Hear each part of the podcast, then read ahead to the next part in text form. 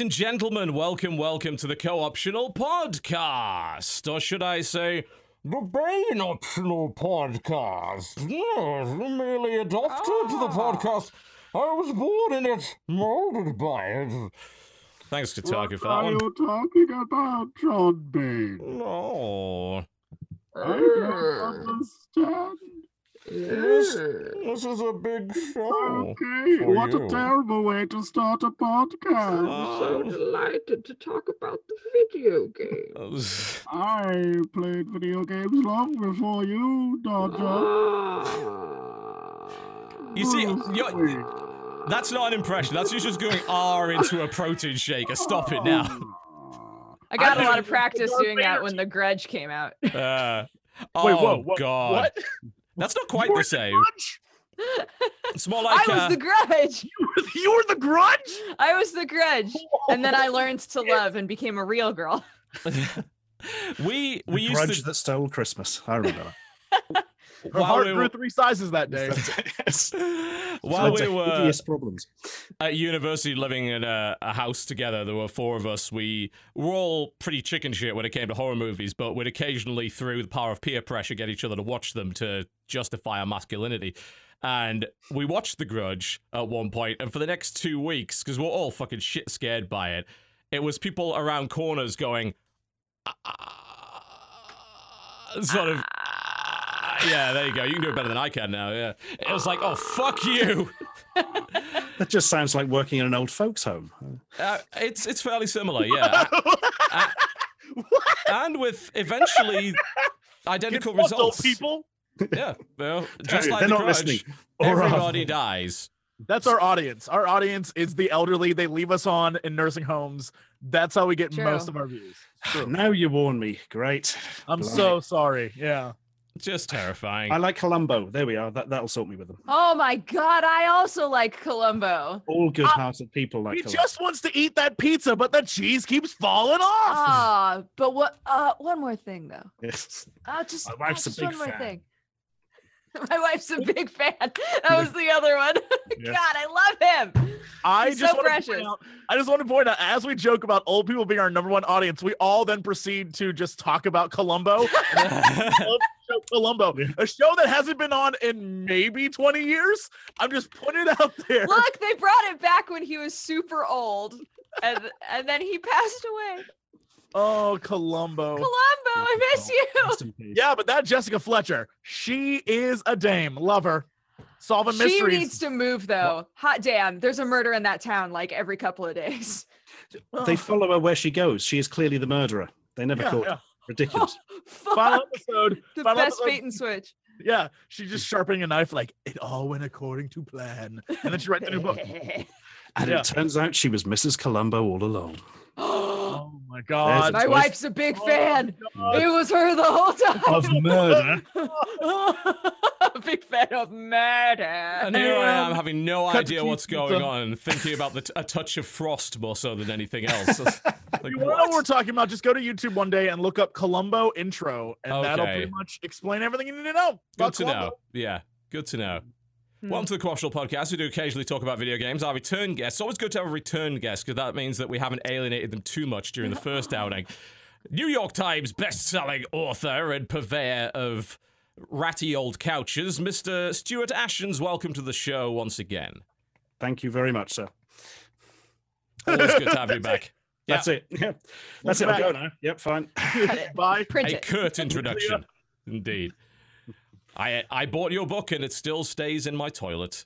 It's uh. In in in your just can't not, get it not to inside flush. the toilet. no, it won't go down. It's it's because of the size. Like it's an unusually sized book. You know, it's it's wide and square and has a hardback, so it doesn't go down very The easily. reason it's square is because the pages are actually softer than Andrex and more absorbent.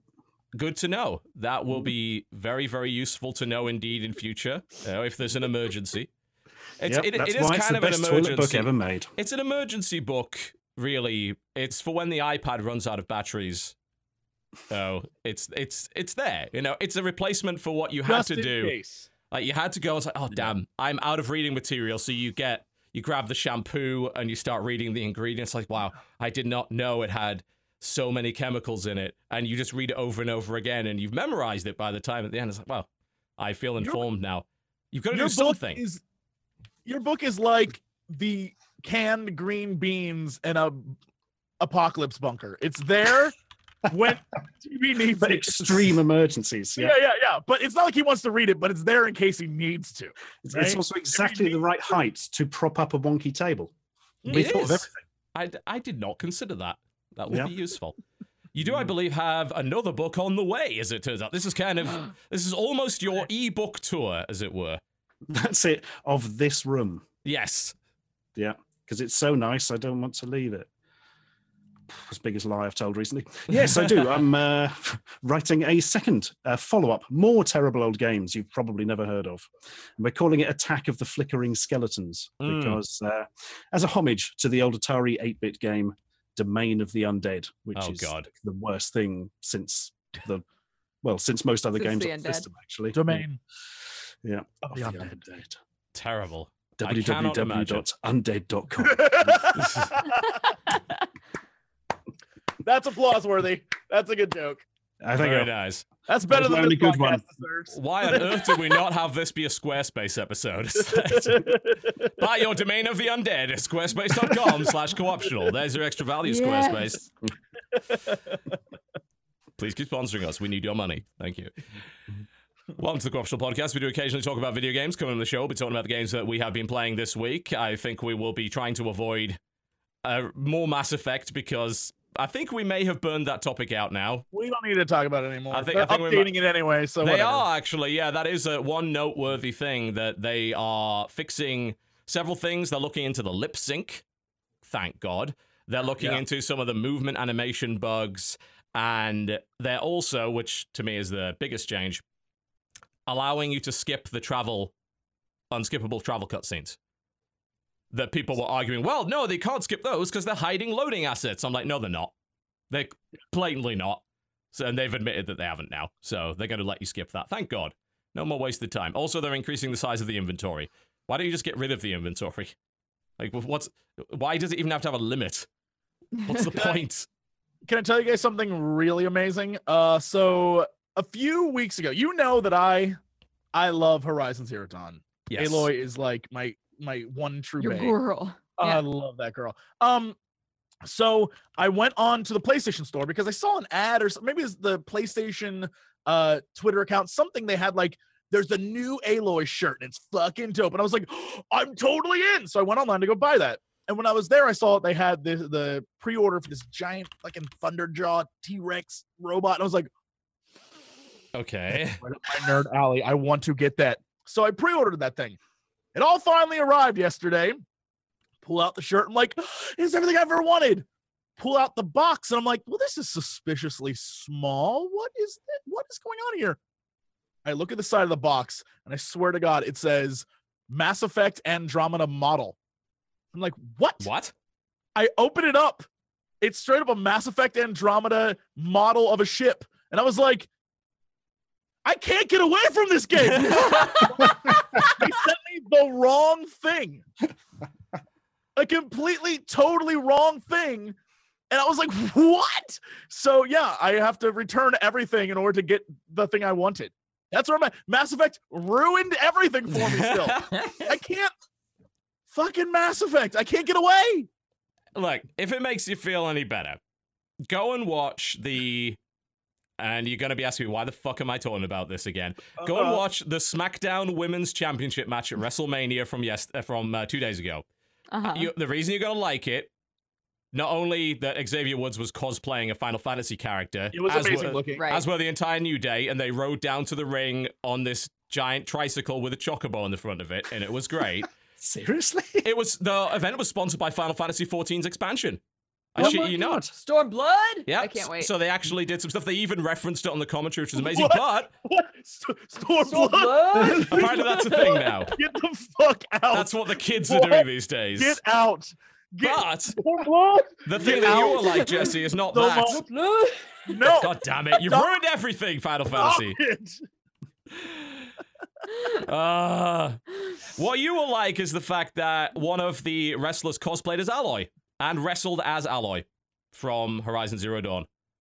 Ms. Becky Lynch from Ireland. Did you just tug on Oh. your shirt like you wanted to rip it off of yourself? Hey, I was very close. I was going to just be like, "Ah, you." Yeah, go watch it. You'll love it. She she's a total dork and looks exactly like her. She already had the red hair anyway. It didn't take much effort.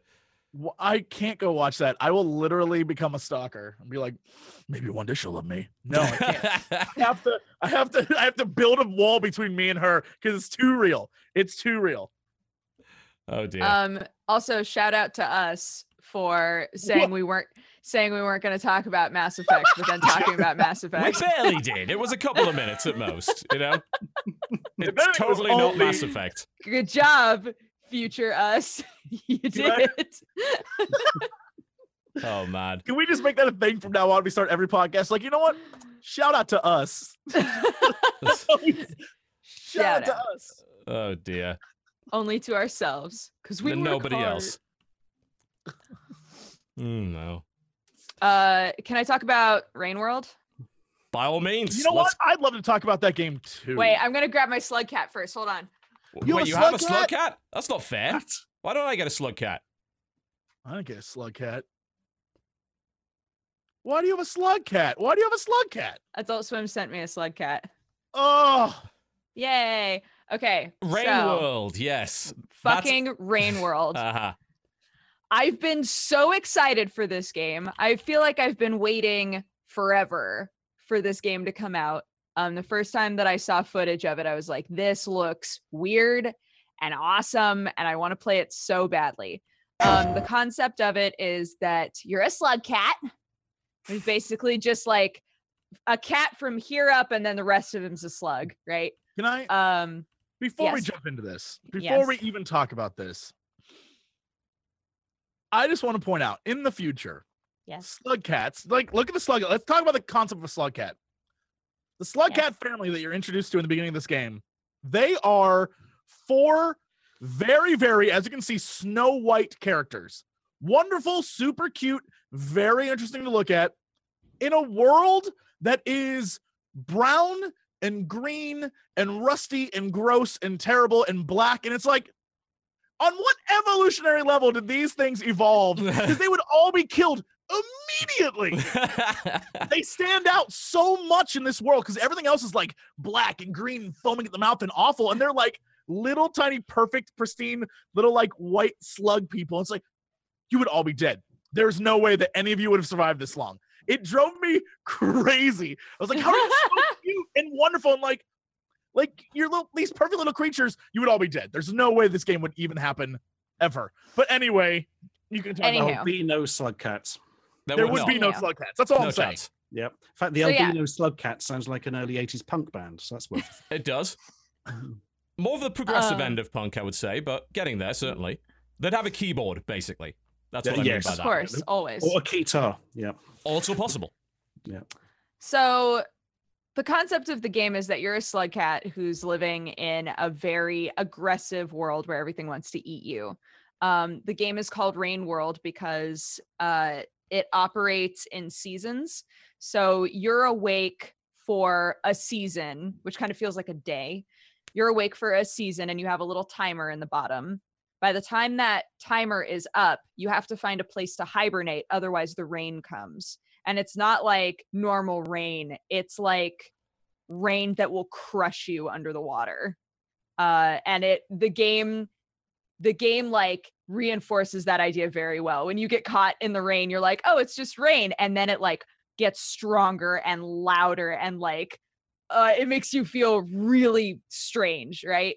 Um but basically like you just have to you're trying to survive but at the same time you're trying to find your family. In the intro it's it's you and your parents and your two siblings um but you're separated from them because the rain starts to come and your family is like rushing to find a place to hibernate and you fall. Um so it's meant to be played slow. It's it's meant to be played like very methodically because you don't want to get eaten. Um you need to you know find food. You need to be very careful in how you do things because there's so much stuff that can eat you. Um and it's it's very very unforgiving but because of that it's been really divisive with people. That's Absolutely. That's what I was going to say. I was really curious what you would say because I was going to do it for this week's Fan Friday. Mhm. Uh, but I played maybe two hours of it and it is slow. Like, there's, I- I don't want to spoil the game on Fan Fridays, but there has to be a certain level of like, oh my God, this is so much fun. And this is a game that's very like, it's entertaining, but it's slow paced. Like, in two hours, I don't know how much I actually got done because I was constantly like, okay, I got to watch out for this guy and this thing over here, and then I got to go hibernate, and then I got to go like collect berries and or flies, and so it's like It is a survival game. It, like pure survival game, 100%, and I think yeah. some And- people maybe did not understand that. They thought it was maybe abs- some kind of I puzzle did not, absolutely did not. I was It's not. expecting like because all the footage you see, he's- he's got like a little spear and he's fucking like taking on badass monsters and shit. The the first twenty five minutes of this game tells you no, that is not the case at all. Like you are that is not this game, and so I was kind of like, okay, Yeah, had I think- I think a lot of us went into it thinking it was going to be um like a a weird side-scrolling adventure game. It's Mhm. not. and that is not what the game is at all. Uh, it also is the sort of game which I can appreciate. It's the sort of game that doesn't tell you anything. So there are ways in which you have to progress, but you have to like figure them out. And I spent, I want to say, a couple of hours feeling like I was just spinning my tires and like I wasn't progressing um and it's it was frustrating it was very very frustrating for me to play uh and the even even the controls are kind of slow on purpose the whole game is just very slow Very deliberate. and very deliberately slow yeah some people have said that it's actually better to play it with keyboard i got so used to playing because the the designer designed it while using a keyboard as the controller right. Mhm. um, so I tried playing it with an Xbox controller. And later on, after I was like done feeling really frustrated, I was like, maybe I'll try it again, but try it with keyboard because I've seen so many people say that it's better with keyboard. And the controls felt just as like, oof, like, ugh, slow and ugh. Plodding, So- Yeah, methodical. I only I Mhm. only use the keyboard, so I can confirm that it is. Yeah. It, there, it, I yeah, it's it. The, everything about it. You're absolutely right. Everything about it is methodical and slow, and take your time and figure this out. And uh, I just feel like the way they marketed it was not that way. Like Yeah. me going into this game was like, oh, I can't wait to be this little slug cat, a bitch, and like kill him Yeah. monster's trying to kill him, and he's like, Mm-mm, "Bitch, I'm a slug cat." Like I was ready, and it's like, no, you spend the first many hours of this game running from everything and waiting. And there's like one of the early on rooms. It's like a bunch of poles, and there are two, uh, whatever, like lizards with r- green teeth or some shit, and you have to like sneak around them because you literally can't do anything. But sometimes the lizards are just like, boop, right in your way again. So you just have to wait and be patient. Yeah. And like, Yeah. chill. Enemies can the- also chase you uh, from screen to screen. So they Mhm. don't give up hunting you. They yeah. genuinely Yeah. will hunt you. they'll continue chasing you but it also operates in a way where um they're willing to fight with anything Yes. So It's like an if you can lead one aggressor to another aggressor and get out of their way chances are they'll just fight each other and then Yeah. you can kind of sneak around them um But, it's about patience. It's about like it it, is it does not it probably makes for a better stream than it does for a fan friday for example Yeah. but like yeah No. it, it's it's one of those things that it's just a slow game and there's some games that that are that can be good but make for terrible streams or terrible Yeah. like it's just that's the way it is and it sucks that you know a lot of people are like i want to play it i want to show everyone how much i love it but it's tough to do when the game's like okay so if i just wait for five minutes right here like, holy shit Mhm. yeah There, there are some games that you can't get away with just putting an unedited stream of out. You know, it's Yeah. just the way that it is. If you want to tr- properly convey the experience, you've got to take a cleaver to that footage. But if you put it on a stream, yeah, you're going to be sitting around. That's often the case, like with turn-based games as well, where you get um decision anxiety. And it's like, well, I'm going to sit here for five minutes trying to figure out what I'm going to do. And everyone else is just like, go, do something, entertain me. Well, I mean, that's the same thing if you're playing like a, a stealth game people are like, just fucking go. It's like, I don't want to be detected. Like, go. It's like, no, I'm trying to get through this sneakily. And that's just because it's entertainment. Like when you think about what our jobs are, it's to be like, we're making crazy things happen. Yeah, yeah, yeah, yeah, yeah. And so yeah, sometimes games just don't work out like that. because they weren't necessarily built that way, and that's Mhm. entirely fine. Yeah. I don't And, want uh, every yeah, game to be built I- as a streaming game. I think that would be a terrible idea. yeah I, I think rain world is supposed to be exactly what it is and um i i do think that it's sad that so many people are going into it including myself thinking it's going to be a different type of game and getting really frustrated with the pace Yeah. of it uh because i don't think that it's a bad game i think that it's just not what i wanted to play and i got i got frustrated enough that i basically was just like all right i'm done Hmm. and that's not that's not very common for me like normally if i get frustrated i'm like no no no let's like fucking do this right and it it i don't know i was it was like a combination of just like i'm frustrated but i'm also not having fun right now Hmm. um and that was a big bummer for me but i'm glad that there are so many people who really who really love methodical games like that they're like this is exactly the sort of game that i've been wanting so even though it is divisive there's like this whole group of people who are finding this game and being like yes i love this this is just what i wanted you know It So- seems like a very niche title. It was probably it was marketed a lot, I think, because well, you know, it's Adult Swim publishing. Obviously, they want to sell copies of the game. They're very effective at marketing stuff. They also, by the way, publish a lot of very hard games. Should be noted that Adult Swim actually does lean in that direction for many of its titles. Uh, one of the Absolutely. f- first ones it did, of course, Robot Unicorn Attack, and then it did Super House of Dead Ninjas, which was a fucking nightmare of a game. hard Bulgar? game. So hard. Volgarr? Get oh out of- volgarr yeah i played that again not too long ago and i was like that this game's game still is hard. fucking hard dude Yeah, no matter what you do, that game's like get wrecked, bitch. It's so like, frustrating. Stop, I just want to beat you. Stu, you, ha- you have both a grin on your face and a look of maybe distant pain, like you've experienced some of these games before and they've been so damn difficult. I can remember Robot Unicorn Attack, which is one of those things that seems like, oh, that's a bit of a laugh. Play that for two minutes, and like four hours later, you're like, no, I will get one more point. Yeah. And yeah, I wouldn't. I'd never quite understood the addiction from that one, and the bizarre erasure music in the background, which you would have put off, and yet fits so perfectly. It's weird. It's like they built their whole publisher ideology on the back of what Robot Unicorn Attack is. Yep. And they hmm. went out of their way to find and publish games that were that had elements of that that were kind of Yeah. this is really hard but you really want to just try it just once more that you're motivated to keep trying to beat this really difficult obstacle and it's and a interesting, very interesting thing to look at they they like yeah. games that have an odd look to them Yeah.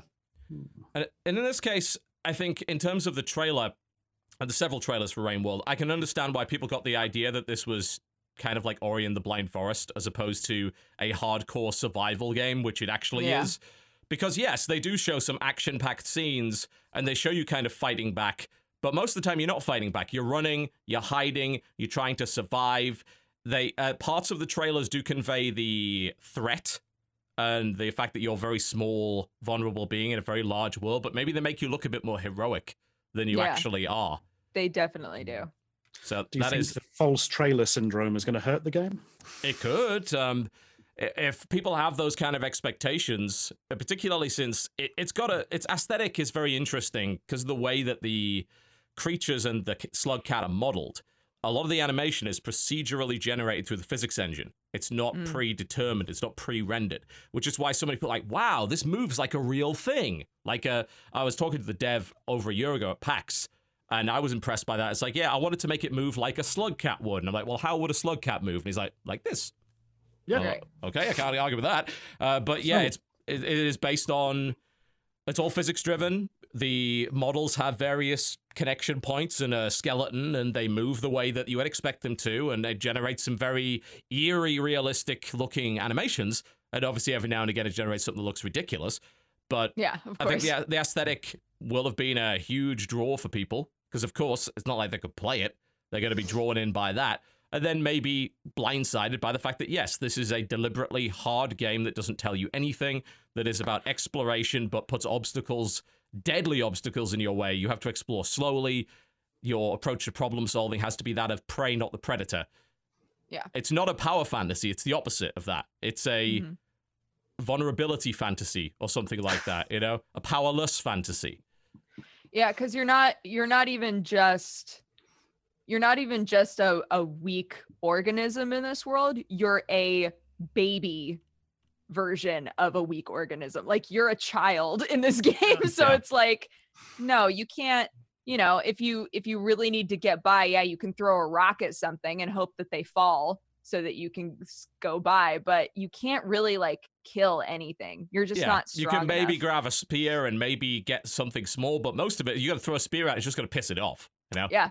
Yeah, that's exactly what um, happens. I was like, I'm gonna grab this spear because this fucking dragon shit isn't moving. So I'm gonna grab this spear and I'm gonna stab him in the butt, and then I'm gonna go by. And I stabbed him in the butt, and he just like turned around and ate me. I was like, okay.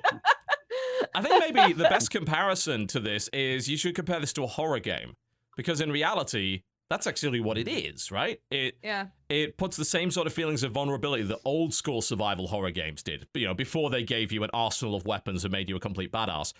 It was more about being scared, being vulnerable, and this is a different approach to that, but with a bit of a, I'd say a survival twist. But in reality, I mean that word came up before, survival horror. It's actually a true survival horror with modern survival elements to it. Well, it Mhm. seems like we're coming right back around again. Mhm. But yeah, it may very well. It's going to be divisive. I think, certainly. I think but it's still it'll find its audience. I think it's still being reviewed pretty well. Like it's not it's not doing badly review wise. Um but I I I think a very small percentage of people who start this game will finish it. Oh, I have no doubt about that. So A lot of people don't finish games. It's one of the things that that's brought up. true. Just in in general, I guess that's true. Uh, while, as people were aware, we went to Valve for some meetings and for consultation. One of the things that just kind of casually came up in conversation because we were mostly talking about achievements and using achievements to uh, drive data about how so, how much somebody liked a game on the basis of how much of it that they played and what they achieved in, and whether or not they liked it so much that they went after all of the stuff that was really hard to get. You know, being able to derive user preferences from that. And they mentioned it's like the one thing we learned about achievements is that the number of people that finish games is an all-time low. And we asked them, you know, why do you think that is? And they said, well, a lot of it is due to the fact that there are just so many games now that, and especially considering a lot of them could be acquired cheaply on a sale or through a bundle, that people don't feel the need to get their money's worth as much.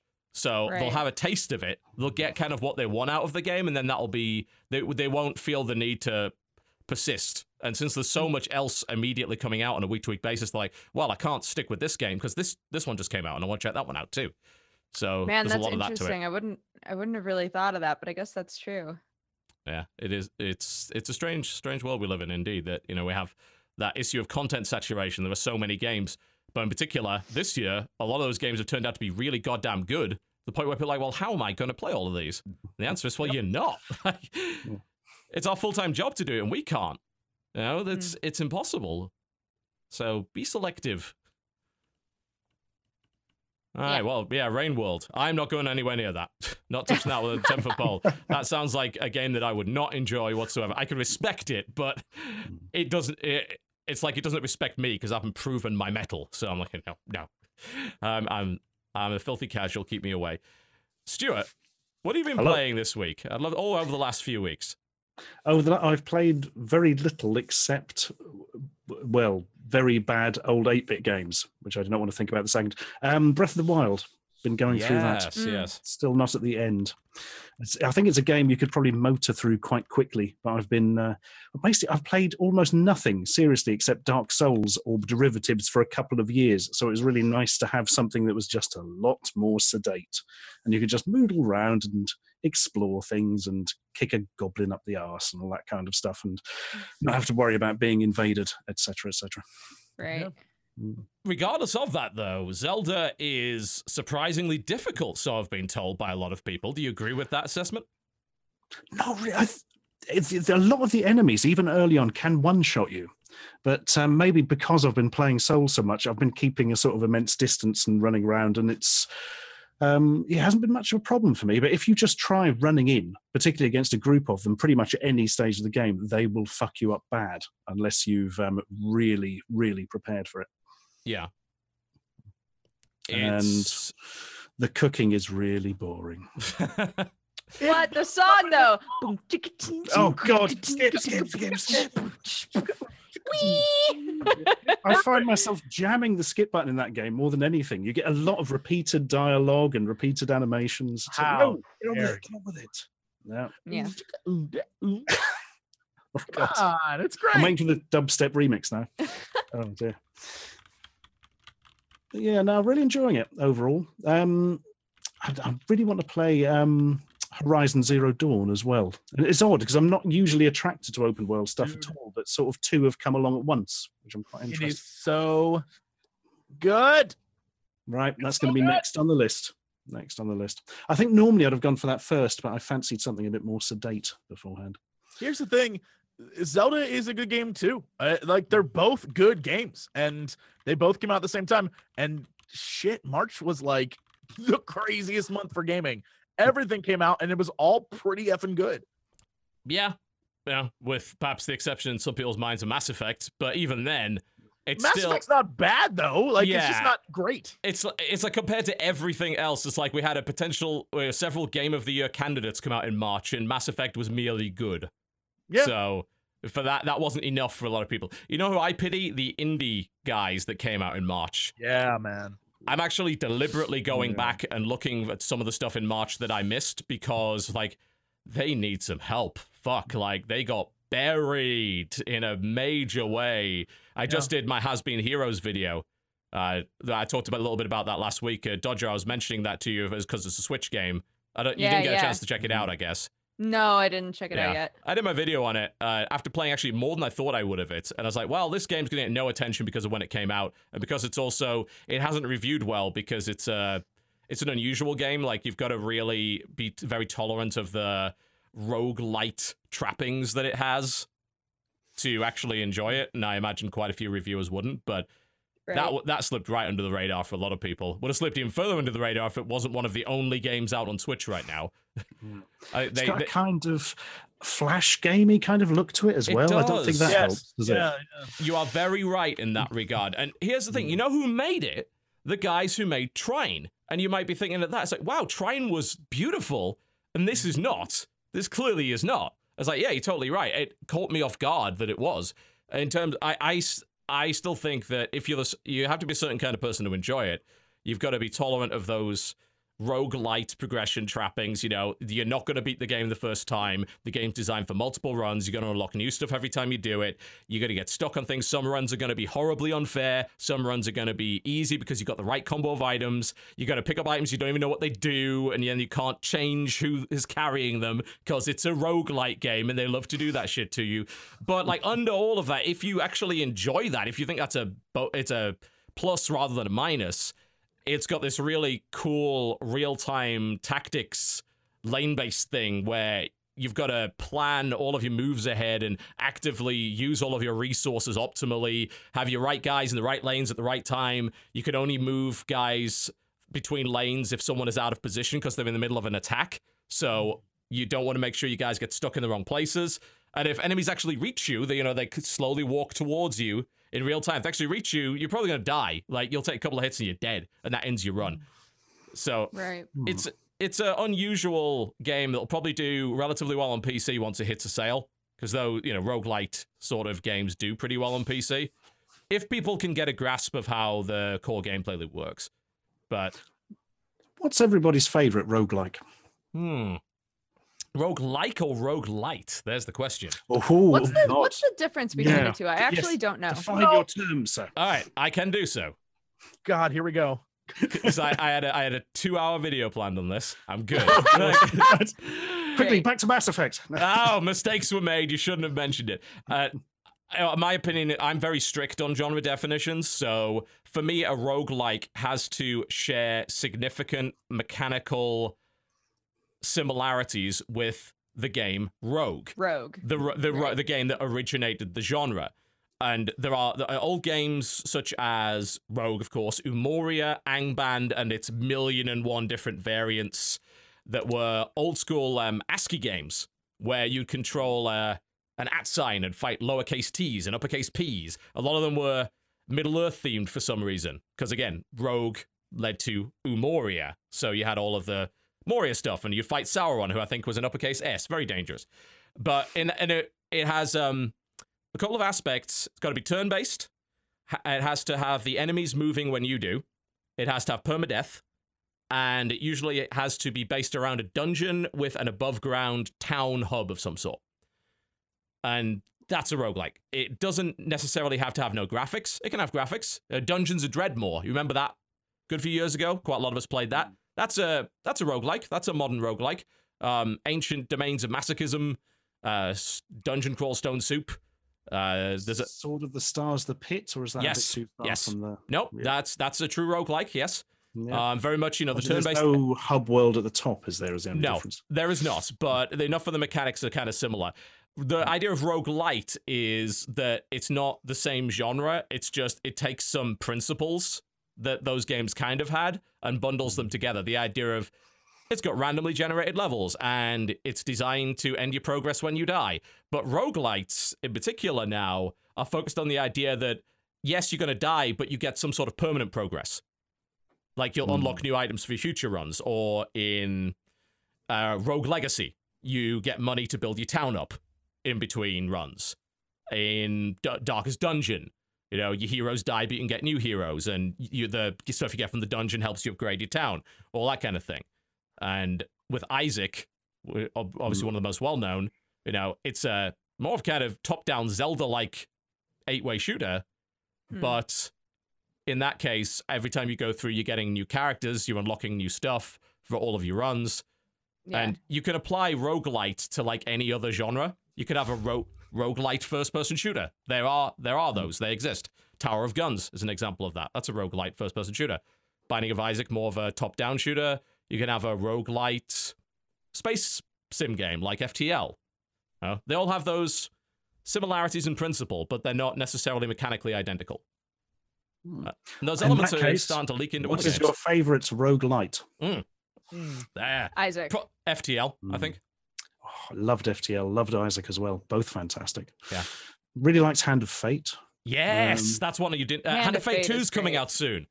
And it, fi- Oh, and it fixes yeah, so Jesse many and I got problems. to play that. It's so good. Yeah, it's uh, the like the problem I had with Hand of Fate was mostly that the whole 3D combat God of War thing was just not very good.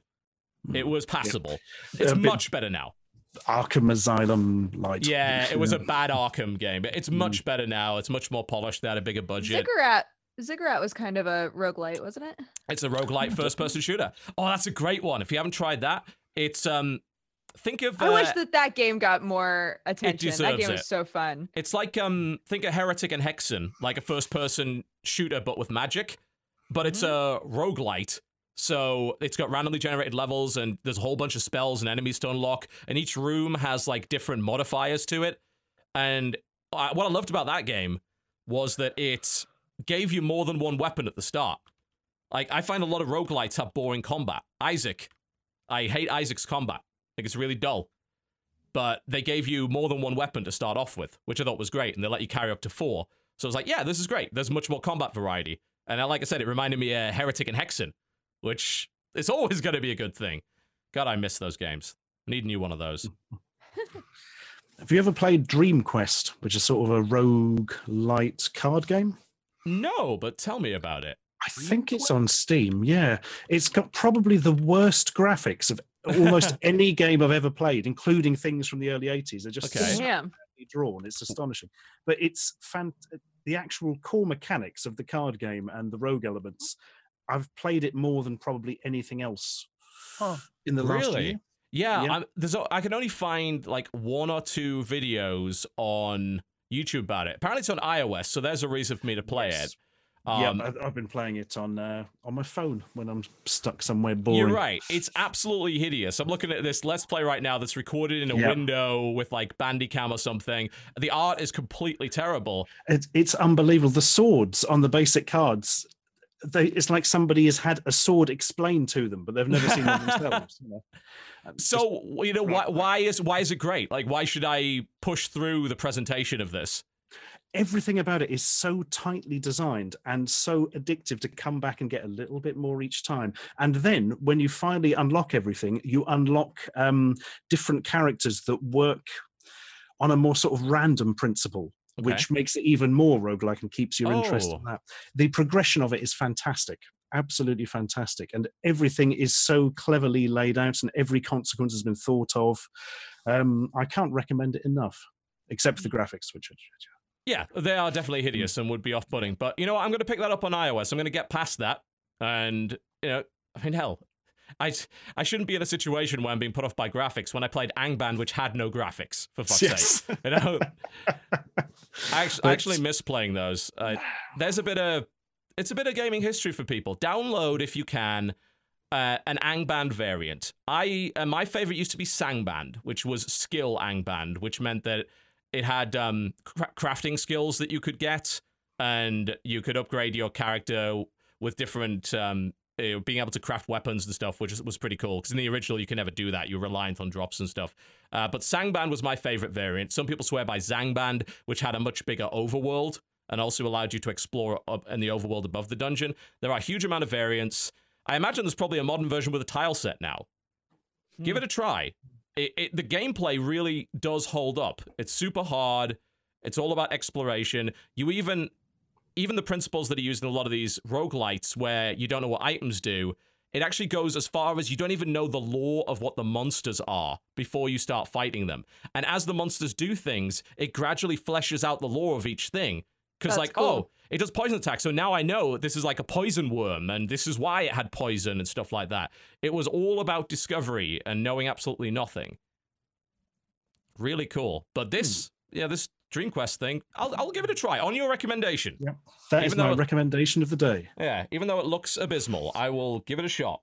Yeah, I, I can't help feeling that the graphics have probably put off probably 80, 85% of people who've ever looked at it. More than that, even more than that, I Yeah. think, because it's not just basic graphics; it's flat out bad. Like, yeah. it- you would have been better off just doing abstract representations of things than yes, this. or Yeah. literally ASCII or something, because it's Yes, yeah, I mean, ASCII, it's yeah. variable from completely awful to very bad, and like there's nothing actually beyond that range. That's so sad. There's a, a- one of the characters, I think, the assassin, because they all have character portraits, which are some of the better art in the game, but still terrible. And like one of the uh, the hands is just like bent completely backwards. There's like no knowledge of how human hands work whatsoever. Oh my! Yeah, it does But the remind me of right, those those old honest. school kind of shareware indie games. Uh, if you go- yes. uh, Did you ever play any of the Exile games? It was, I remember a game called called Exile. Yeah, the, well, there were several ones, and you might be thinking of an even older one than that from the 80s. There was one on the BBC Yeah. Micro called Exile. That's yes, not, that's not the same thing. of. Yeah. Yeah, it was a Windows 95 uh, top down traditional RPG. And it was like one guy that did it. He still makes games. He runs a, uh, believe, it is uh, Jeff Vogel from, I'm hoping this is the same guy, Spiderweb Software. And I believe he made those. Yeah, I'm just double checking. Did he make the Exile trilogy? Yes. Exile Escape from the Pit, Exile Two Crystal Souls, Exile Three Ruined World. I used to get these on old uh, CDs, or even in, I think with the original even floppy disk that came on PC magazines. And I'd play them, and they were great. He apparently has remade a lot of them uh, with the Avernum and Avadon series. And he keeps making them. He does pretty much all this stuff on his own, but it's really amazing to see that he's got better over like 20 years at art. It's still quite limited, but it used to look like crap, and now it's like, wow, you've actually progressed as an artist, and you know these are genuinely old school, cool RPGs that are really worth your time now. Mm. He has a lot of interesting things to say about the games industry because he's never been super successful, so he comes across as a bit jaded, but he still makes these games because he he just he loves making them. Hmm, that's I res- interesting. Oh, respect God. that a lot. Mm. Check out his website, spiderwebsoftware.com. You'll see the whole history back down to 1994 when he started making these things. For some reason, you've now reminded me of an old action RPG type game where all the characters were made out of balls. and I'm trying to remember what that was called. Not those balls. N- not, the, Um, not the fighting No, game. no, I missed. Because I there was there was a fighting game That- where like everything like was made of balls, Man, right? that kind of thing. Ah. Yeah. What was that called? My God. Hmm. Damn. All right. I'm gonna look. Ecstatica. Ecstatica. Ecstatica. How do you spell Yeah. that? Very poorly. I would have thought. Indeed. Let me have a- Ecstatic. Yeah. Uh, Ecstatica, it was. action RPG from MS DOS in 1994, released by Psygnosis. Oh my God. Of all I people. never knew that. Psygnosis. Psygnosis, man. Yeah. The Oh guys God. behind Wipeout. Worse than I remember. That's astonishing. My God. Ecstatica. Oh, I. I never played a full version. I remember having a like a playable demo on a magazine and played it a bit and like, that's enough of that. Yeah, they. They called, uh, there's a term for it. Apparently, they used what they call epsiloid graphics to display characters. Not the Epsiloids. Anything but like them. 50s attack film from the Revenge of the X. Epsiloids. Yeah. Like, God. that, I, I'll find that on RiffTrax any day now, guaranteed. with Mystery Science Theater for that one. It was a it was an old way of rendering 3D that never really caught on because obviously everyone was doing Mm. polygons and they said we're going to do this because polygons look too angular and sharp, so we're going to use this instead. And it looked worse, but they tried it. yeah, and you end up with weird balloon world. You do. very strange. I I'm actually trying to dig up some gameplay of it so you can see what's going on. Oh yep, here we go.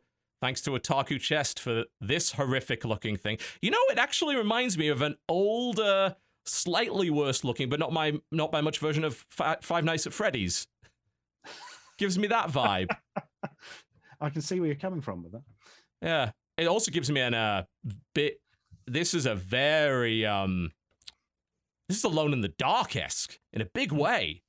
E-. Even the way that they like the guy, uh, the woman's hiding in a closet from this evil monster or whatever. That and the way that she moved and staggered over there, the kind of old school survival horror. And It's all one fixed angle with a pre-rendered background. You, you can't see what you're doing half the time because you're behind something, and all the joys like that. Oh god, even the punching animations. They are that is so much like Alone in the Dark. Amazing. I did not know this existed. Well, that's ruined your life. Yeah, it has. Although I have to say, I don't think it looks quite as bad as it could have. Uh, for a 1994 game, the idea of not having really sharp angular polygons, it didn't look terrible. I do know. Looking at it now, the animation's better than I remember. Yeah. Interesting. Mind you, couldn't be much worse than I remember. To be fair, so um, yeah, Yes, that Ah. true. Good lord. Yeah. That's we're really diving into some great obscure stuff here. I love it. Jesse, hmm you sure are. Yes. I'll get on to die by the sword in a minute, and then we're all doomed. Oh god. Or um a bit like later than that, but a game that was really divisive back in the day. Because I remember it getting like four out of tens and stuff like Leisure that. Suit Larry. No. Oh, now it's where you would have to answer the questions at the start to prove you were yeah, old enough. prove you're old enough. Yeah. Wouldn't work these days. It's American like basic culture stuff, addition so we were- question and shit, Mm. right? Well, a lot of it was um, based on stuff you wouldn't know because you weren't old. It's like um, uh, uh, presidents and like pop culture references that were too old for kids. They actually Right. used those. Huh. But Yeah. um, because there was no Google, you couldn't just go look it up. yeah. Right. So they Exactly. kind Man, a time before Google. there was it, it's, this actually came out in 2001. I thought it came out before that, but Severance Blade of Darkness. Do you remember that one? Oh, yeah. Is that the one I think it is? Hang on. Very Google uh, arguably, in many ways, the Western Dark Souls before there was a Dark Souls. It had a lot of ideas that are actually ended up being used in Dark Souls. We have no idea whether or not this game influenced Dark Souls in any way, because of course, From was doing King's Field before Dark Souls. But hmm. Severance in 2001, if this game came out to modern standards today, it would probably be lauded. But it was hated back then because it had um, it had things like weapon weight, where if a weapon weighed too much for you, you would drag it along the ground. It could like barely swing it. It was super hard. You couldn't take a lot of hits. Very Souls esque in many ways.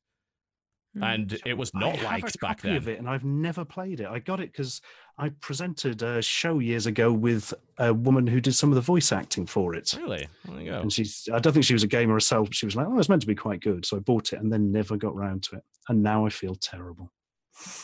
It's hmm. it was. I don't know if it was good. Like I don't. I don't think it was necessarily a good game by any means. But it.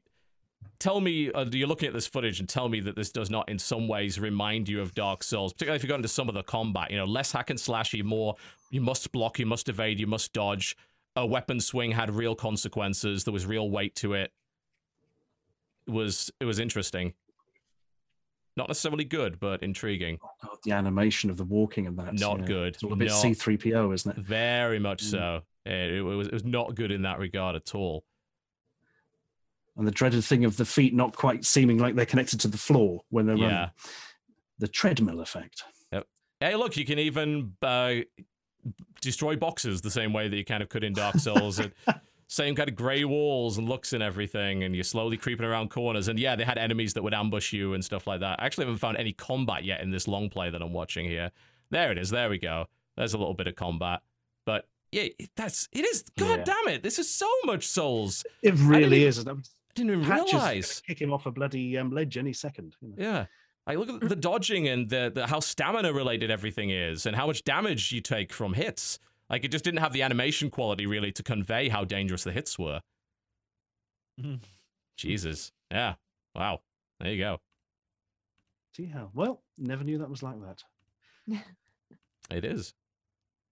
Think it we've got to do like a little just a little bit more nostalgia fest for the next 5 minutes before we go to a break. Did anybody ever properly get on with the die by the swords, control your sword with the mouse system? No. Mm-mm. Not I in the so. slightest. It was an interesting idea. I'll give him that. And I think that a lot of people at that time really had the fantasy of being able to control a sword in a more direct way. But Die Yes. by the Sword was not that way, especially since it was a third person game. I mean, it would have made more sense in first person, but l- look at how this swings. Like, it looks awful, genuinely terrible. Someone managed to get this running at 1080p 60. I don't know how they fucking managed that, but it doesn't help. I can tell you that for a fact. Oh god. Are they playing? There was like an a easy mode. I think they're doing the easy mode. We could use like the number keys, of which one would bring it in one direction, one would take it to another. And you were just flailing like an idiot the whole time. Yeah, it was the concept of what was called a combat reference. You know, the idea of tying your movement directly into where your sword went, which, as it turns out, was a very bad idea, and even to a lesser extent, was considered a pretty bad idea in Skyward Sword, much much later on with the Wiimote. A lot of people didn't like that, and that wasn't even as crazy as this in terms of how closely it matched you. There is a weird disconnect of uh, trying to sort of motion control a sword or something when it's in third person. I think. Oh, yeah, I think that was a terrible idea. You know, putting it in first person would have made a lot more sense. And again, in VR is the ultimate one because it makes perfect sense that you you move your arm and the thing in your arm moves. But We've- every level of abstraction beyond that is Yeah, we, we it's weird that we finally got there, right? That some of that sword Yeah. swinging actually feels good now because of VR and because of how good Oculus Touch and the Vive motion controls are. We we Man, made you guys just got me wanting to go back and play old games now. You should. welcome to my world. All I like, I just for the longest time I've been like, man, would it be fun to just go back and play Indiana Jones and the Fate of Atlantis? That's a Oh, great game. God. It's such It's a good game, and I haven't it's on played it in years. right? I'm just like, man, I want to go back and do that. Now I'm just like, where can I? Gog's got it, I think.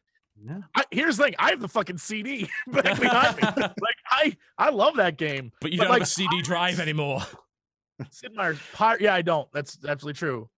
You're going to Really? play it on Wits Yeah, Fit. G- uh, what was it? Wits, fists, or team? Was it? Yeah, the three different methods. You could have it where you um, teamed up with the other character, Mm. or you just had all the puzzles Indy did himself, or just loads of the really bad fighting sequences. Yeah, yeah. Uh, oh man, you can fight that That's a hell German. of. Oh, Yes. such a good game. Uh, Yeah, yeah. they have all three Indiana Jones games up on GOG, actually. Emperor's Tomb and Last Crusader there as well. Oh my God, Settlers Two. I go back and play that shit. I love that game. Well, Settlers 2 is just still genuinely good now. Every Wing Commander, go back and play all the Wing Commander. All of them. Then watch Oh the Wing Commander movie. That the totally first, wasn't a letdown or anything. Yeah. It'll be totally fine. Oh, no one lives forever. One and two. I'd so go back and play those. well, good luck. That that's one of the very famous games of being impossible to get digitally because Really? it's caught in it's, yeah it's caught in licensing hell. People have been pushing so hard to get those games because honestly, No One Lives Forever 2 in particular So Was- good. was a, a lot of people refer, of course, to Half Life and Half Life 2 as being huge innovators in the kind of scripted way that a lot of shooters ended up going. But No One Lives Forever 1 and 2, they did that, but they also did a lot of ability focused stuff and they had kind of a skill tree and gadgets. Not to mm-hmm. mention, it was a hilarious game. I will still remember the best turret sequence of all time. You are sitting on the shoulders of a giant Scotsman riding a tiny tricycle, ch- chasing down evil baddies. It is the best. Yep. Oh man, that sold, sold. Good luck. You'll have to find it on eBay. That's the only place you can get it. Uh, uh, there's probably you could probably get a torrent. I don't even know if it works on Windows 10 at this point. Uh, Mm. But the original Syndicate, though, that was also good. Ooh. Also Man, on GOG. The ghost Man. gun, exploding whole buildings. Oh, That's a- yeah. that's a good example of a game that the concept is amazing, but some of the controls don't really hold up anymore, and the user Holy shit. interface doesn't. That's all TIE Fighter is. I was so excited when GOG was like, We're getting TIE Fighter, y'all, it's coming, it's coming back. I downloaded that shit immediately. It was like, oh my god, these controls are 20 years old controls. Like every button on your keyboard is used, and you're like, this yep. is the most unintuitive shit. Wow. It blows your mind that when I was, God, eight, nine, ten, I thought this game was the shit. And I literally could not like today play it. I was like, I can't.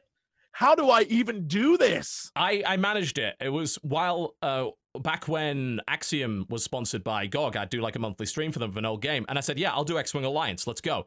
And I used a combination of my HOTAS, the X52 Saitek, with the keyboard because the HOTAS doesn't have enough buttons, despite having 32 fucking buttons, doesn't have enough buttons. Yeah, For that it's game. insane. Thankfully, there are there are some people who have done the full on setup that you can just download and use, so that helps a lot. But yeah, it is it is a tricky one to play, mm-hmm. and Syndicate in particular is a game that while it is incredible for its time, it suffers user interface problems, kind of just like the original XCOM does. The user interface was just too it's too archaic. It wasn't Yeah. designed properly. If you're gonna play a Syndicate game, go play Satellite Reign at this point because that is that's as close to a modern true syndicate that you're going to get And you it's still use the Persuadertron to have an Yep. entire army of innocent people around you. Ah, yep they, they've got even that's, further than that. that's the main thing. yeah there's a lot of hacking and stuff that you can do yeah so they have a it's not it's by some of the ex devs obviously they don't call it syndicate but it basically is syndicate brought up to a modern date and to some extent if you just enjoyed the carnage of syndicate brigador is great as well that was a that's a game that came out last year i think it reminds me a bit of uh, desert strike and soviet strike those sort of isometric vehicle based carnage simulators. It has an amazing soundtrack and they did all of the art by hand to ludicrously high detail. It's an amazing game. Very much worth looking at. Bring it dawn, satellite reign. yeah i'll put those on your lists. I'll be interested to see what you think of them if you ever get the chance Yeah, man. I'll get back to you in 2025. It'll be magic. I imagine you will. We're going to take a short break, folks. When we come back, more of what we've been playing this week and maybe some trivia from the Valve trip. I've already covered all the serious stuff, but I can tell you what stuck to their walls if you like. We'll be right back after the break. Don't go anywhere. This is the Co-optional Podcast. Some more music, I think, from Domina, which we will also discuss after the break. Yes. yeah, we should Domina. talk about Domina for sure. Indeed, it's the only time we ever get to talk about gladiatorial Roman cock sleeves on this show. It's going to happen. We'll be right back. Ladies and gentlemen, welcome back to the Co-optional Podcast. Hopefully you enjoyed the break and the incredible music from Big Nick. We're using his soundtrack from Domina for the show today. You can check him out over at Big Nick, that's spelled B I G N I C dot bandcamp.com. His music is also available on Spotify if you want to check it out. It's really, really good. That music is excellent. Yeah, no doubt about it. There's just some awesome, awesome stuff in there.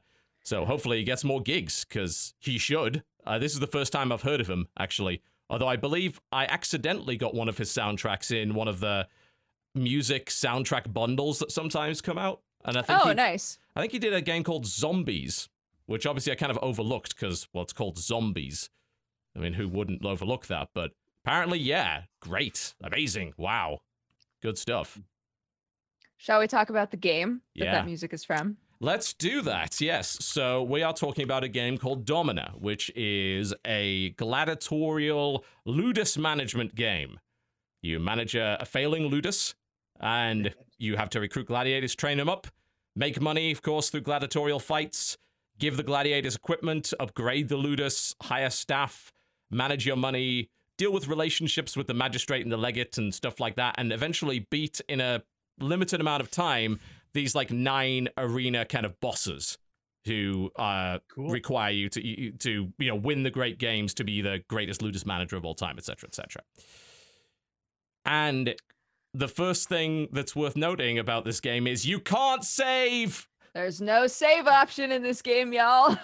of any sort now we yeah, don't just I thought mean that that was strange. it's it's bonkers. It we found out when it first it came out, and then people were like, "What the hell? This hasn't got a save option." Of course, start refunding it. And I said it on um on Twitter as well. We got a response from the dev who said, "Well, we we just I never considered that anyone would need it because you can beat the game in like two hours." Like, well, one you can beat the game in two hours. Yeah. I did not get anywhere near beating it in like three hours. So No, not at all. Not in the slightest. No way. I did a three hour stream and I, my stream ended on my entire gladiator roster all dying in a 12 versus 12 pit fight after a flood had prevented us from getting food and water to the ludus. So all of my progress was gone. We just mm. wiped off the map. Damn. brutal. Very brutal. I, I think that the dev has taken a bit of I, we'll go back to that word again roguelite approach. But in this case a lot of roguelite games may have quite short runs so maybe you can justify not having a pause although i still think it's bad. But this game no. This game goes on for hours. There's no way you should be Yeah. able to have a save feature you should be able to save. That's like a really big oversight for this game because overall, I think the game is so fun. Like a really, really fun game. And the fact that something that's like, I would say, as far as gaming goes, like a quality of life element of playing a game, like the fact that they don't have a save is weird. yeah I am so into this game. Oh my god. this looks so cool. dude it's great it's really really fun but it's it's difficult it's a difficult game Yeah, Um, but like So it's a difficult management game, and you can't save. yes yeah That just sounds so, so ridiculous. It Yeah. really does. you know, there's some people who will argue that you shouldn't be able to save because people would exploit it to save a gladiator from death and stuff like that. That's never an argument. The whole Iron Man argument. Look, Yeah. there are plenty of games that have Iron Man features that say it only saves on exit and stuff like that and make sure that you can't avoid a bad thing happening. But frankly, I always believe if someone wants to cheat in a single player game, they should be allowed to cheat. it's a single player game yeah who fucking don't give fuck. cares Yeah, who cares? And they'll always find a way. They'll Of course they will. anyway, Yeah, all, all you're doing at that point is making it more difficult for people who are playing the game legitimately to go back to it. I was, uh, if I hadn't had my whole roster wiped out during that fight, I would have gone back and tried to play, continue the game that I did in my stream, and would have been furious to find that there was no way to do that.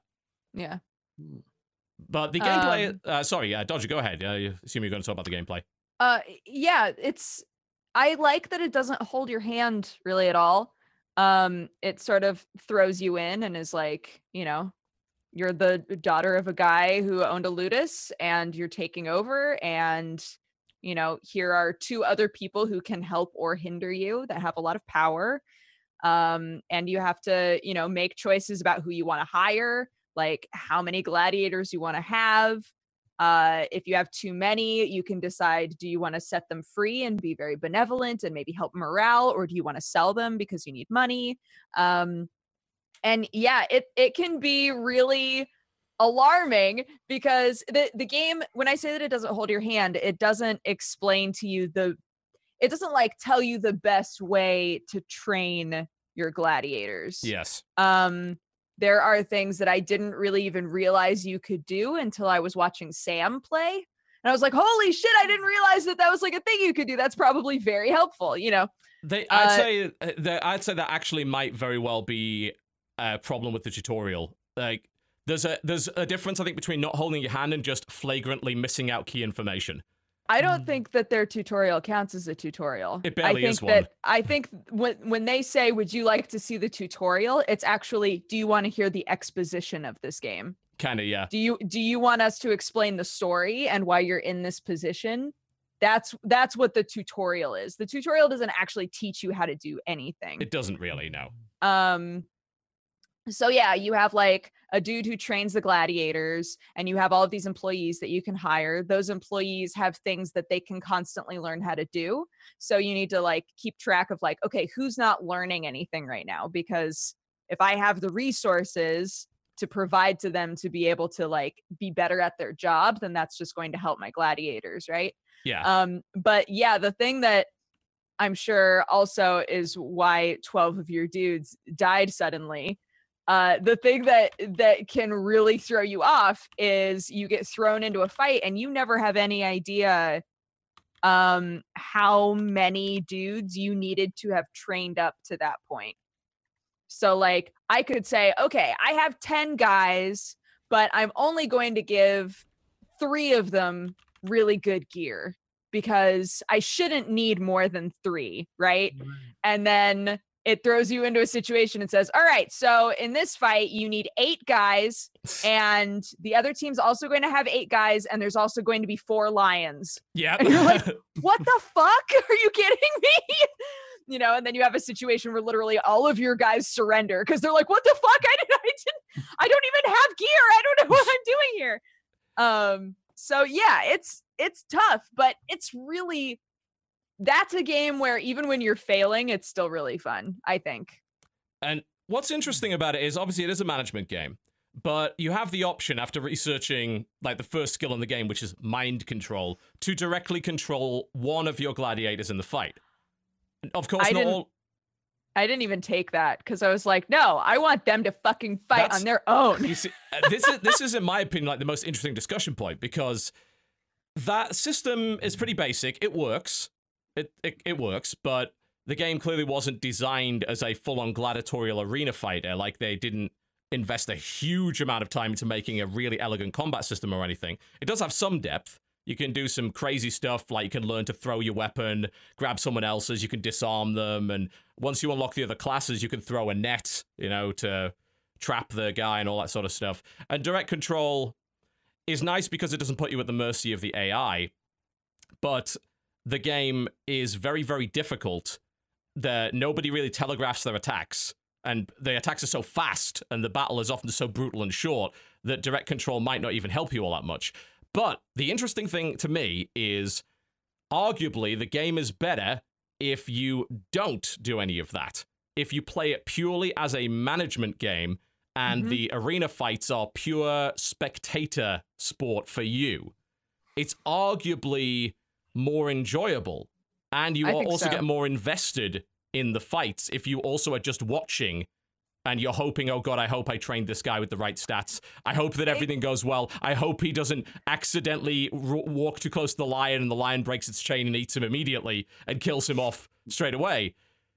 hmm That was intriguing to me because I think that's happened with uh, some other games as well, like the foot, a lot of the football management, sports management games. Some of them give you some direct control, some of them don't, and there is a disagreement between certain people as to whether they should or should not give you that control. Right. I must admit, I didn't think I wanted a Ludus management simulator, but looking I at wa- that, I, I I kind of need one now. Yes. There's some It's fine. great, And great art in it. It's uh there's also like a card system later. Um, like as you continue to play, there's like cards that you can put on your gladiators that will give them um they're typically balanced in a way where it's like if there's a huge bonus, there's also, a penalty. you know, a penalty. it very yeah. much affects their fighting style a lot of the time. It'll Mhm. give them a huge benefit to one thing or another, and you can swap them around and all that sort of thing. You don't get that till a little bit later. But that does give you yet more kind of direct control. But like you said, the game doesn't hold your hand, so it's difficult to know which stat you should be pursuing. and whether or not a guy is really any good. You can compare to your opponent to some extent and say, all right, well, this is how much damage the opponent does, but my guy's wearing armor that's good enough to maybe resist that damage. He'll probably be fine. Then you put him in there and he just gets fucking slaughtered because the other guy attacks you so fast that you don't even get a chance to breathe and all that sort of thing. And then there's also training them, and this is a really gamey concept, training their AI.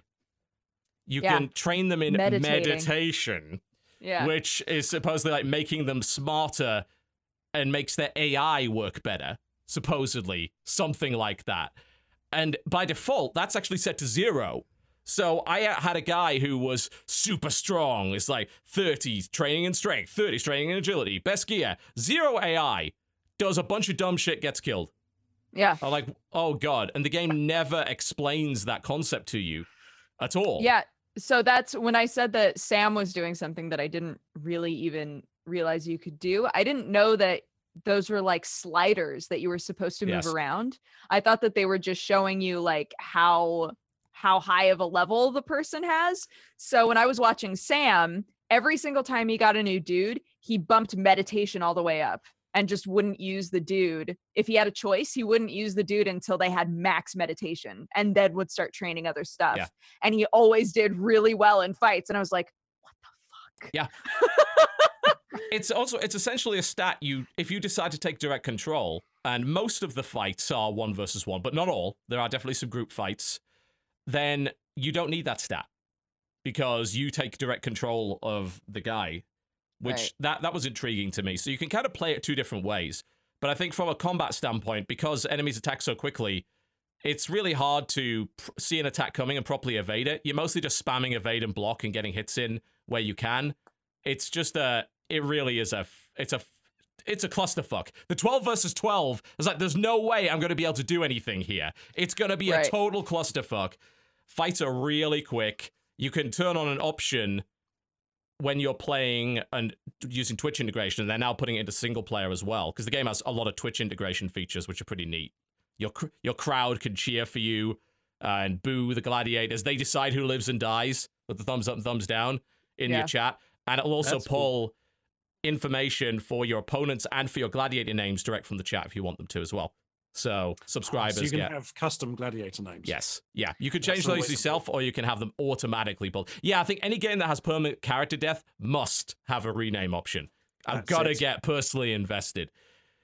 Yeah, But it- you've got to be heartbroken because Papa Smurf has finally died in a battle of the lion or something. Yeah. Just, just disgusting. It's Yeah. it's possible to get a lion, by the way. You can recruit a mm-hmm. lion. There's an in-game event that lets you do that, and I, my lion was just wrecking house for ages. But you So can't, you can't train him. If you click on him, all he does is roar at you. It's like I want to give you equipment. Nope, roar. Stats. Nope, roar. I want to heal you. Nope, roar. All right. Apparently, if you send him in, there's a big risk he'll actually turn on your guys if you send him in a multi-man fight and eat your gladiators instead of the enemies. Of course. It's brutal. It's got a lot of swearing in it. It's very, very inspired by the Starz series Spartacus, and it's got a, uh, Rome as well, That's- uh, the HBO That's Rome what I was series. gonna. In my mind, all I want to do is play this game, but only use quotes from Spartacus. Blood and it. sand. Yeah, there's a lot of it. Um, they Jupiter's include cock. Jupiter's cock's in there. Jupiter's cock is in there. Shout that over and over again. Yeah. That's a new one. They, they they got people to record some voice lines that are randomly man. shouted at you during fights, and some of them they're all highly offensive. And you can unlock equipment wise various powerful levels of cock sheath. That is true. At last. My God, Yeah. How many years have we waited? Groinal protection is a big thing, and the basic stuff is a cock sheath. You can then get a studded leather cock sheath and eventually graduate to a full like skirt or full armor and stuff down there. But yeah, you need it. You need that cod piece, that Roman cod piece, very important. I love the, it. the cock sheath is needless to say far larger than it should be. And of course, you can you can hire a guy that can get uh, whores and entertainment for your gladiators. Although one thing I have not, maybe it's a random event, Uh, but I haven't had it happen yet. I can't whore out my own gladiators to wealthy noble women. You're not doing it right. That's also also having seen Blood and Sand. It may not work out the best way. Just put it out. True. Just put it out there. It might cause more trouble than it's worth. yeah, there's there's a little bit of that, and it would also be nice if, and again, maybe there's just events later on in the game if the Domina herself kind of got involved in the whole political scheming. There's a few they they definitely Oh, nod to that. There's some of that. there is some. of that. Yeah, I'd like to see that be a bit um a bit fleshed out. As you've Dude, got I was I was selling secrets like a mad lady. Mm. Oh, Every man. time I found out something about the magistrate, I was like, "Yo, sell it to the legate. yeah." I went to the Lucy legate and I was like, "Yo, you want some secrets?" he was like, "Yeah," and I was like, "Good," because I really need water and I don't have any money left. Yeah. It- you've got these two main characters who have like a influence meter that you need to manipulate my and God. if they hate you, they'll do bad stuff to you. There's a bunch of different events that affect them, often where you'll have to choose between the two of them. yeah, Um, and you can gift them wine to make them happy. Oh my god! If you don't I give them enough in the wine, they get- they get annoyed. I would stream this fucking game dressed like Lucy Lawless from Spartacus and just be like, "Get them, my gladiators! Fuck! Oh, this sounds great. I'm playing it. This is this is happening. Oh yeah, if you've seen the series of Spartacus, you have to play this game just on the basis of that alone. At least Yeah, season right. one and the prequel series, which was um, uh, Heroes of the Arena or something. 1.5 or whatever they called it. Yeah, yeah. Yeah, I can't remember what that was all about. Yeah, uh, obviously in season two and three, I'm not going to spoil, but it changes the nature of the, it a bit. I watched the whole thing; it was great, but I still think season Great. one was the best without a doubt. Oh yeah. I, have never seen because it was so it was all politicking and backstabbing, and everyone's. It wasn't even mostly about the fights. It was mostly about the politicking and just how corrupt Roman society was. Yeah, man. Super So cool. There's even a great board also- game of it. Also, that Rome that. is also a very good. You, I know you mentioned it, but it's yeah, Rome, also HBO, next and BBC series. series. at least the seen first either of is the best those. Yeah. Oh, you've got to. You've got to. There's um I've never seen as much male nudity or nudity in general. They, There's a lot of nudity in that show. S- Starz series, they go all out with that stuff. I started watching Black Sails and there's a lot of nudity in there too. And I've heard Black Sails. Yeah, is a new Spartacus might be worse than that. There's a ton of cock, ton of boobs. A lot of wings Full- in that show. It's full true. Right. A lot. If you if you thought to yourself, I need to see a show with some wieners. Yeah. That's the one. Yo, get on Spartacus. Okay, now There's I in fact an entire episode based off the size of a dude's dick. That is Yep. totally true. It's And- totally and the true. horrible things that may happen to your dick if you don't uh, follow orders. Ugh. Yeah. Ugh. Don't mess with the domina, yo. Don't, don't. mess with the domina. Don't do it. Don't do it. But you yeah, need that quote on the poster. Spartacus, a whole lot of cock, John Bain. there is a there is. I'd stand by that quote. A N E. John Bay. Yes. Oh. That's a lot of Oh, oh so much cock. Uh, you're, you're a big guy for you. Mm. Oh. But yes, it it is. It's pretty fun. Uh, the Twitch integration obviously means it's going to attract quite a few people to streaming it. I it does add fun value and it makes it a great spectator game. But in in the sense, even if you're playing it single player, it's a spectator game anyway because it is a management game. You send your guys in and you cheer them on. It's like, please, fucking don't die. You know, I invested so much money in you. I don't want you to I, I spent so much money on your equipment and stuff. Another thing Yeah. which kind of confused me about it, because again, the game doesn't really tell you. It um, I thought that sending your gladiators into an arena had an associated cost because Hmm. it said price next to the list of gladiators. I'm like, oh, I don't want to send my expensive guy in because it'll cost me a lot of money. And then I thought, hang on a minute, this makes no sense. They're supposed to be my slaves. How could they cost me money? But actually, that's just a bad representation. All it means is the amount of money you've spent on them and how much you could sell them for later. Gotcha. So again, another th- uh, just just another example of them not the dev who did most of the work himself, which is very impressive. Include he Yeah. composed most of the music himself. He did most of the art himself. He had a little bit of help and most of the program himself. Very impressive.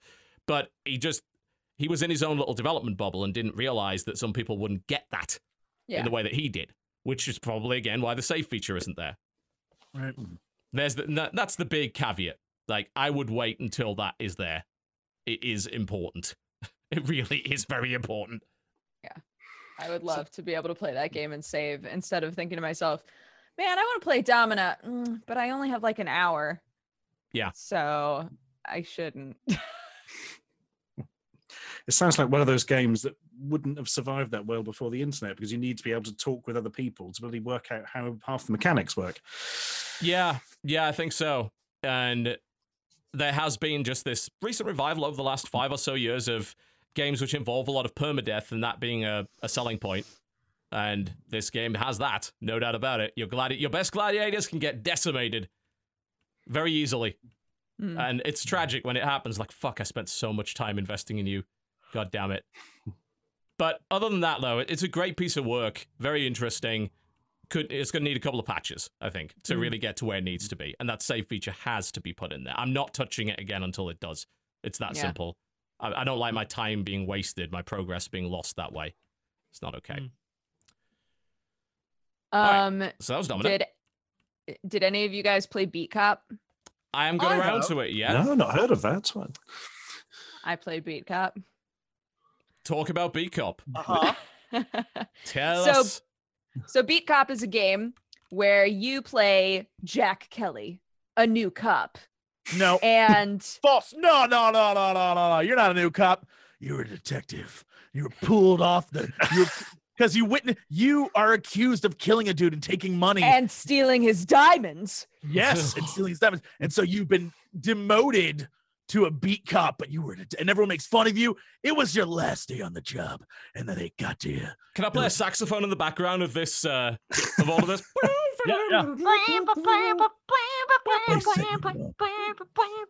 Very, it's totally 80s, 80s cop show in a big way.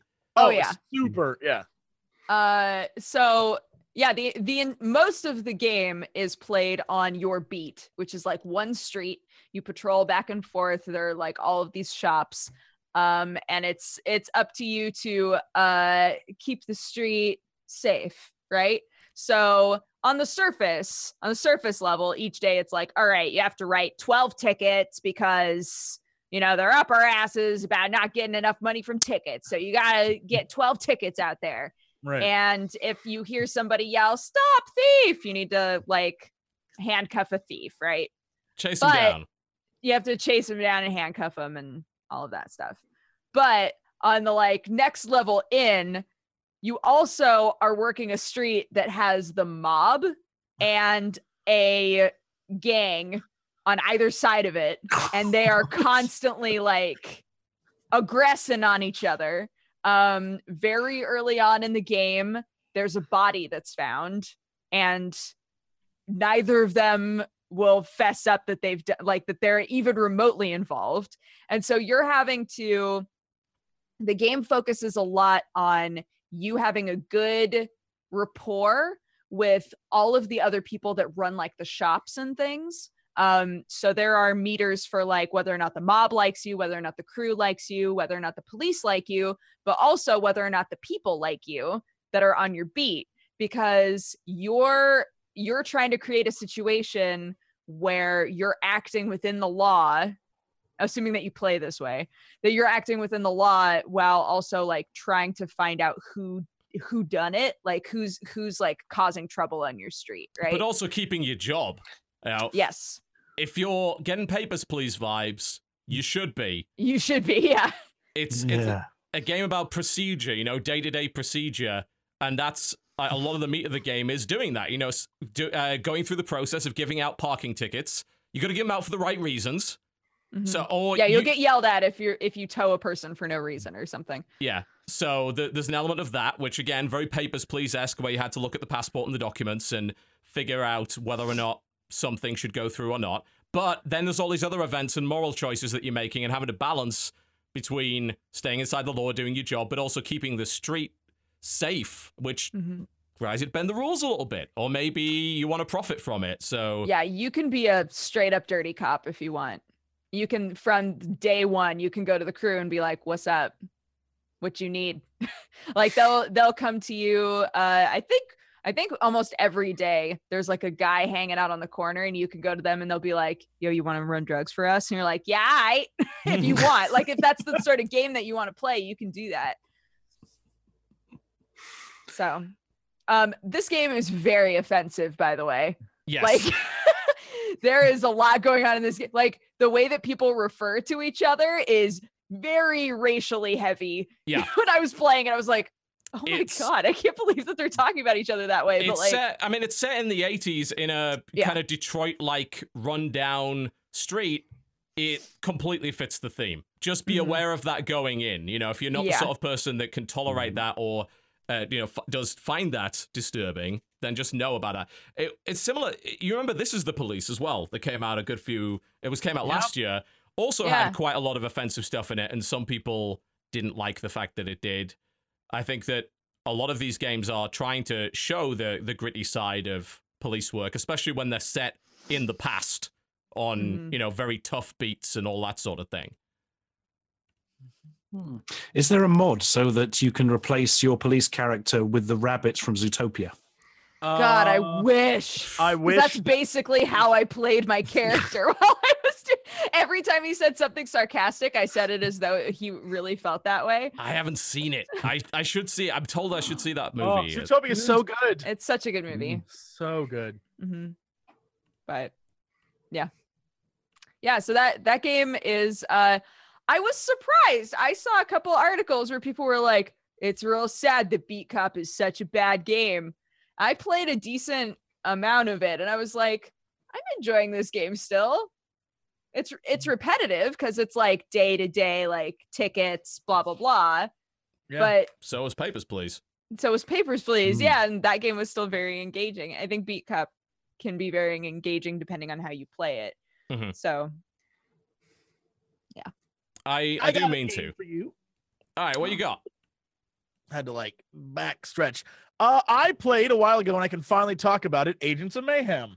Oh yes, the Oh. embargo on the previews did uh, lift quite recently. Yes, I've seen so- mixed impressions of this. Some people really digging it, some people not so much. Yeah. So tell me about it. uh, Before we get into the actual gameplay, the setup for this one is it's in the Saints Row world, and uh, it is basically one night uh, the world is attacked by this organization called Legion, run by some dude called the Morning Star, and his number one lieutenant goes rogue and makes her own faction to stop him. And so uh, this lady Persephone hires all of the like biggest badasses on earth to fight this guy which includes some Saints Row characters, which includes some new characters, everything from a girl who's essentially like Hispanic tracer with like a little like robot that follows her to a roller derby badass chick who like carries a machine gun or, or like a Gatling gun to like a Yakuza dude, to, like essentially all the wonderful tropes of Saints Row characters that you've ever experienced are in this game. And so it plays very, very much like a Saints Row game. Uh, except now you have the wealth and power of like a world organization and you can go to like Seoul, South Korea. Like you- you're, you're doing different, bigger things. But It- at the end of the day, it is, yeah. In terms of Saints Row, though, we are talking more like Saints Row 4, not 2 and 3. Like, if you're Uh, expecting it's more like GTA. It's it's more like it's less superhero powers and more like uh the biggest superhero power you have is the ability to triple jump. They're like fuck ju- double jumping, you can triple jump. okay. So that's I mean that's it. Uh some characters can climb buildings. Like the one character is the um is a former drill sergeant and so she can like use a knife and climb up the side of a building, but not all characters can do that. Um they're the basic premise of the game is that you you choose three characters to play for every mission and and there's an open world thing but you're choosing three characters to switch in between and you can switch between those characters on the fly for every mission you do so uh, while there are many many characters in the game you're choosing between which three you want to use for that particular uh, event um, and so uh, you know the one is this like badass uh, bow and arrow user. There's one guy who's basically johnny cage and he's like a big hollywood hotshot. Um, yeah there's all these different characters you can do. At the end of the day though it is from the open world to like walking up to little spinning glowing things that initiate missions it is straight up just it is saints row. Um the biggest the biggest thing that i think for me is the biggest detriment to it all this game while playing it the entire time i was thinking this is the perfect multiplayer game instead of switching between three you can have three people playing or you can have two people playing and you can switch between the i was like this is great this will be so good straight up it's only single player so They, yeah, Uh, they, it- they clearly went into it not designing it that way at all. Yeah. And if if I'm completely honest, there are already a ton of co-op games that do this shit. Like you got different classes with preset loadouts and like two or three abilities and maybe an ultimate. Yeah. That's been done to death already. Are people and is- seriously wanting that? this is a game where it's uh you're yeah you're so you're playing as the three characters and each character has a bar that fills so you have a special ability you can activate and then like your ultimate ability so um for example i'm trying to think of some of the the more interesting ones uh, the one that comes to mind right now is that the roller derby girl uh her special is that she can fire her gatling gun without having to like cool it down and then her ultimate is that she just can run into people and like kill guys as she hits them and so she like skates around the map and that's it's pretty fun but um yeah it's it's essentially it has that overwatchy feel to it where it's like okay the the- like everything's very bright and chipper and even though the world is like under attack by this evil organization everything is very very like happy go lucky looking it has that like it's a positive future outlook to it and then all the characters feel kind of like that multiplayer game trope characters like all the ones like ah there's that character and there's that character and there's that character The- yeah, this whole big game. old ensemble loadout cast thing that's happening the, yeah, yeah. increasingly You know, over the last few years. and it's a game that that still at its core is very Saints Row in that it's silly and and crazy and like over the top and everything about it is is like wacky and weird and fun and it's like okay that's awesome. But in my experience the most fun I've had playing the Saints Row games have been when it's been weird wacky crazy fun with another person.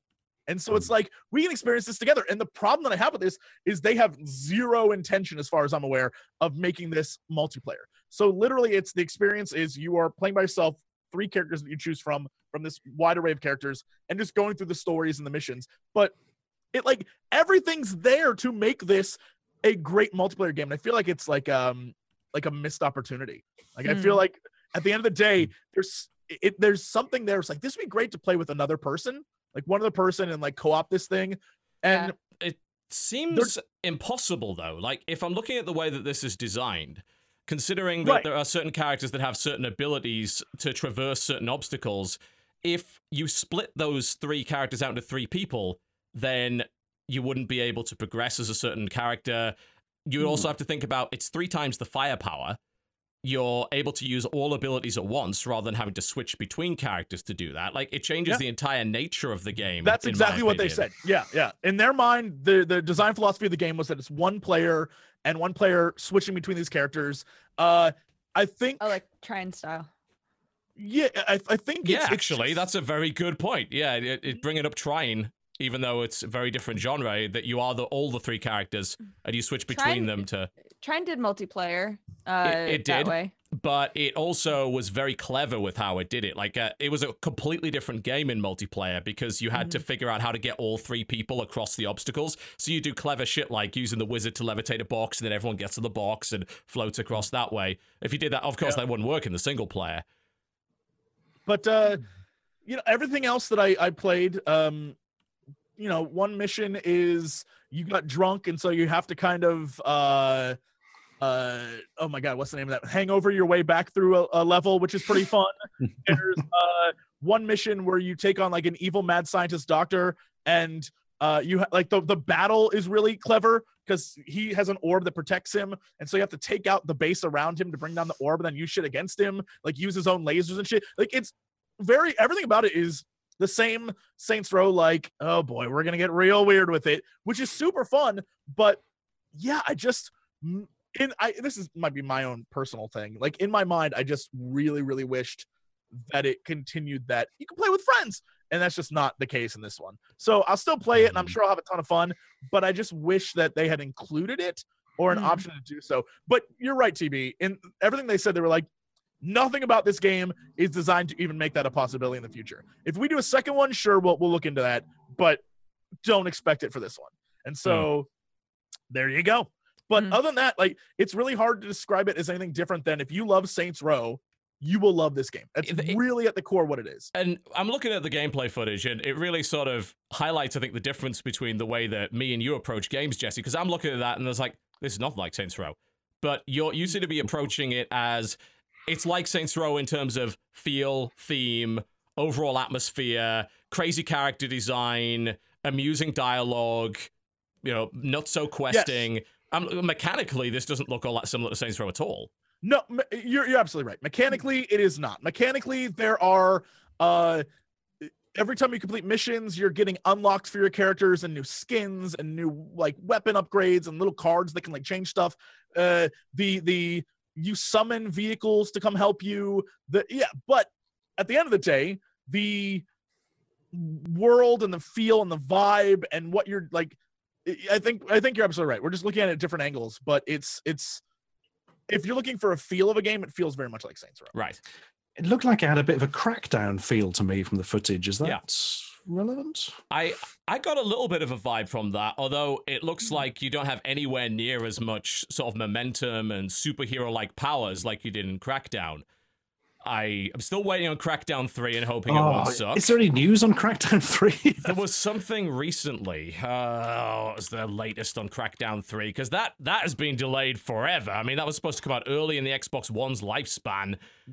All sorts of shit has happened then. It's they're saying 2017 right now. They it's been delayed and delayed and delayed.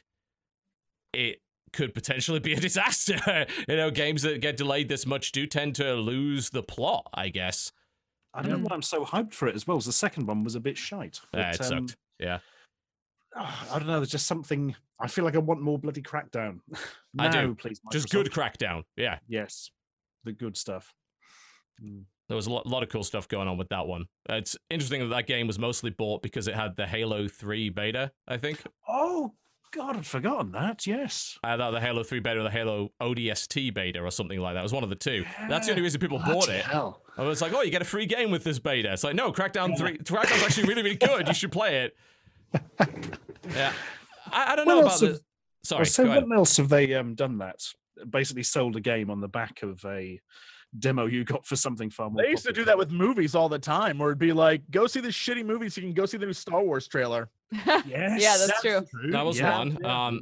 I think there was a th- maybe God of War Ascension had some sort of multiplayer or or just beta that you could get with another game.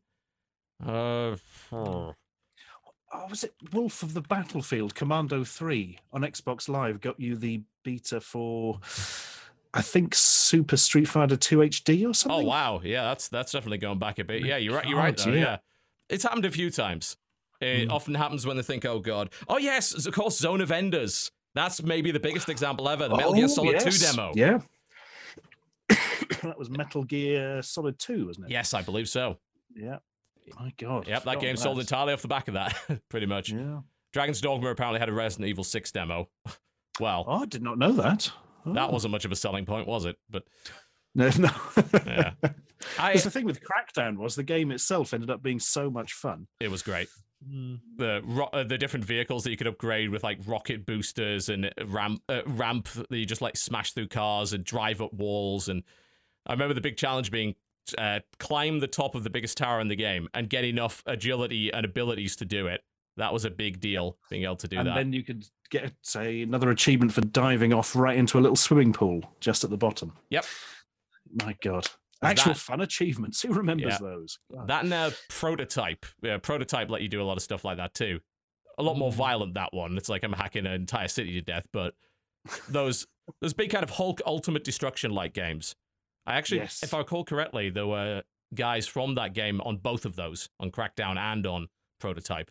So I think that might have a lot to do with not it. surprise me, actually. Yeah. Yeah. Well, Yeah, well, I mean, I'm interested in having a look at Agents of Mayhem. I've got to say, like the the footage does not look that enjoyable to me, but I'm willing to give it a try. It's yeah, I I I will say I'm not sure what footage you just used, but I will say the trailer they showed uh at the event I was at was like not nearly as good as and compelling as the actual gameplay was. I watched Which- some gameplay that was quite recent. Yeah, like I I, was I, I "Hmm." just had more fun playing than uh, I had watching the like demonstration of like this is what the game's like. I was like, mm. and then Yeah. playing was actually fun. And I think it's the idea that uh, you can approach everything a little bit like differently because you can choose whatever characters you want, and so you can choose the characters like the bow assassin who can stay way in the back and just snipe dudes. Or you can choose the character who is the flashy, like machine gun wielding dude who like runs up in their faces and like bashes them in the face. So you know, and, and because it's that open world vibe, you can get around however you want. Like I think it's one of those games that it's what you make of it kind of deals. But Maybe. then again, I don't know because I only played so much of it. So we'll see when it launches, but Yeah. it has half a year. So It does, yeah. There's a lot of previews out of this game right now, and a lot of people have different takes on it. Some people hate it. Uh, for a couple of ones I read, hate it. Some people really love it. I don't know. I will have to try it myself. But Yeah. I love divisive games because they're interesting to talk about. Yeah. As we have we've certainly experienced over the last couple of weeks, and we're about to experience again by the looks of it. And we'll we'll bring that up in the news uh, in the Mm-hmm. third hour of the show. But yes, so Yooka-Laylee may very well be on the agenda. I believe Crendor was demanding that we let him on the show next week to talk about it. Uh, that will be about Fair that'll enough. be super fair and balanced, guys. It will oh be yeah, absolutely. Fair review of Uh-huh. this game ever. People, uh, uh, uh, was saying, oh, well, actually, it was Strippin because you know he is an evil person. Said you should get Crendor and Jim Sterling on to fight to the death. Oh my over god! this I will take. You know what? If you need me to take a break, that's the yeah, I was gonna say if I got If bow out yeah, for Maybe. that fight out, to I would love to make that happen. I, I, I just, I just want to see Crendor in an actual debate. That would be brilliant. He'd just be like, wrong, wrong, What? What? We- what, wrong. Yeah, there probably would be a lot of that. Yeah, so I, I'm intrigued. Anyway, as we'll talk about more about that in the third hour of the show. I don't want to uh, do too much of that. Is there anything else that people have been playing this week that they would like to bring up? I don't think so. Oh, I'm doing Breath of the Wild. Still playing bloody Dream Quest. Um, Yep. Star Realms. I still get into occasionally. Um, oh, I love Star Realms, so- both the physical and the uh, the implementation on. I play a PC. friend with the physical one, so I have to make sure I'm on the top of my game because I must never lose. I lose all the bloody time, but I must never lose. Um, My my wife kicks my ass at that game. I I'm just terrible. I go after. I think it comes down to the fact that I go after these ridiculous builds. I'm like, aha, my master plan will be complete. And of course, I never managed to get all the cards to make everything fall into place. So the more practical, pragmatic player just beats me down because like, well, I just got a bunch of decent stuff and killed you with it. So it's like, Right. but but. In but when 20 turns, my master off, plan. It's amazing. When on Yes. those rare occasions when you end up with 93 buy and 472 attack, and you're like, yeah. That's Damn it. right. Good I game. am the master. I may have lost 15 to get here, but uh, yeah. When Uh, when we finally uh, meet up, I'm in the UK sometime in June. I should, uh, I, I believe, I'll I'll try and drag Dan into it. We should uh, do some Star Realms. Yes. That'd be great, wouldn't it? Yeah, you should. I'll, I'll bring bring my set over. Maybe it's a that's a lot of fun. Great great card game. Decent implementation digitally as well. Not perfect, but pretty good. Yeah, yeah, solid enough. I mean, Yeah. Uh, the only other thing I've well, tried to play is the Dark Souls 3 um, latest DLC. Oh my Ah, god! Ring yes. City. Oh Yeah. my god! Mm. And I'm I've only had a very quick bash at it, so I'm trying to avoid all the sort of information so I don't get it spoiled. But Mhm. Right. I haven't played Dark Souls 3 for a couple of months, and I've played a lot of Breath of the Wild recently, and I'm finding a massive disconnect. All the buttons are wrong. Oh god, it's, it's ah, I can't get it moving properly. Why is it running at 60 frames a second? It's blowing my mind. You know, the whole I'm getting real culture shock from it. It's great. It's Yeah. great. I've heard it's Um, well, FromSoft usually do pretty amazing DLC. I mean, the, the Bloodborne stuff must be up there with some of the best DLC ever released. But um, Yeah. the Ashes of Ariandel were a bit short. I don't know. I I Short. don't think that was I, great. I heard there like wasn't just a whole lot to it. Like it just didn't feel very meaty. Yeah, Substantial. I Yeah. think that's it. It feels a bit slight. Yeah, I think Mm. that is a perfect description of it. Apparently, the Ring City is really amazing. Yeah, people are being told not to even attempt it unless they're soul level 125 or something crazy. And I'm just like, That's end game content. like- yeah. Because it's, I mean, it's like basically the last piece of Dark Souls, anything that we're being told we're ever going to get, right? So it's like, here's the final gauntlet, man. Enjoy, you know? So I guess that's fitting. I wonder where they'll go to next. You know, they'll do an action RPG that feels like Souls and probably has several of the same animations in. But a There's already- Souls, Mm. Um, they can't really do Japanese Souls now because Nioh has kind of sewn that one up as temporarily.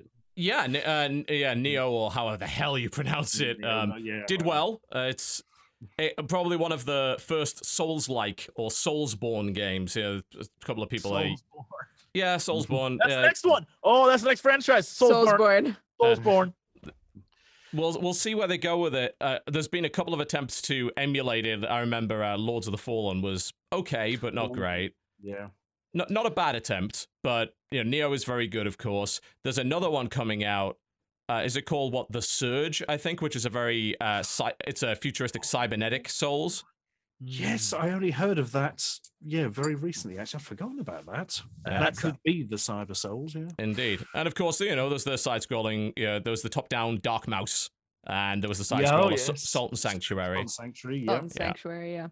Um, There isn't a uh there hasn't been a port for Bloodborne, right? Probably Nope. never going to happen. Sony funded so? it. Only money. Yeah. Yeah, Sony funded it. So, which is which really sucks because of course it is um you know it, it really ties that game down and even on PS4 Pro it doesn't it still has some problems in some areas uh in terms of both frame pacing and frame rate. That would be astonishing at 60 frames per It second. would. It is a real kick in the teeth. Uh-huh. Never mind. It is what it is. Yeah.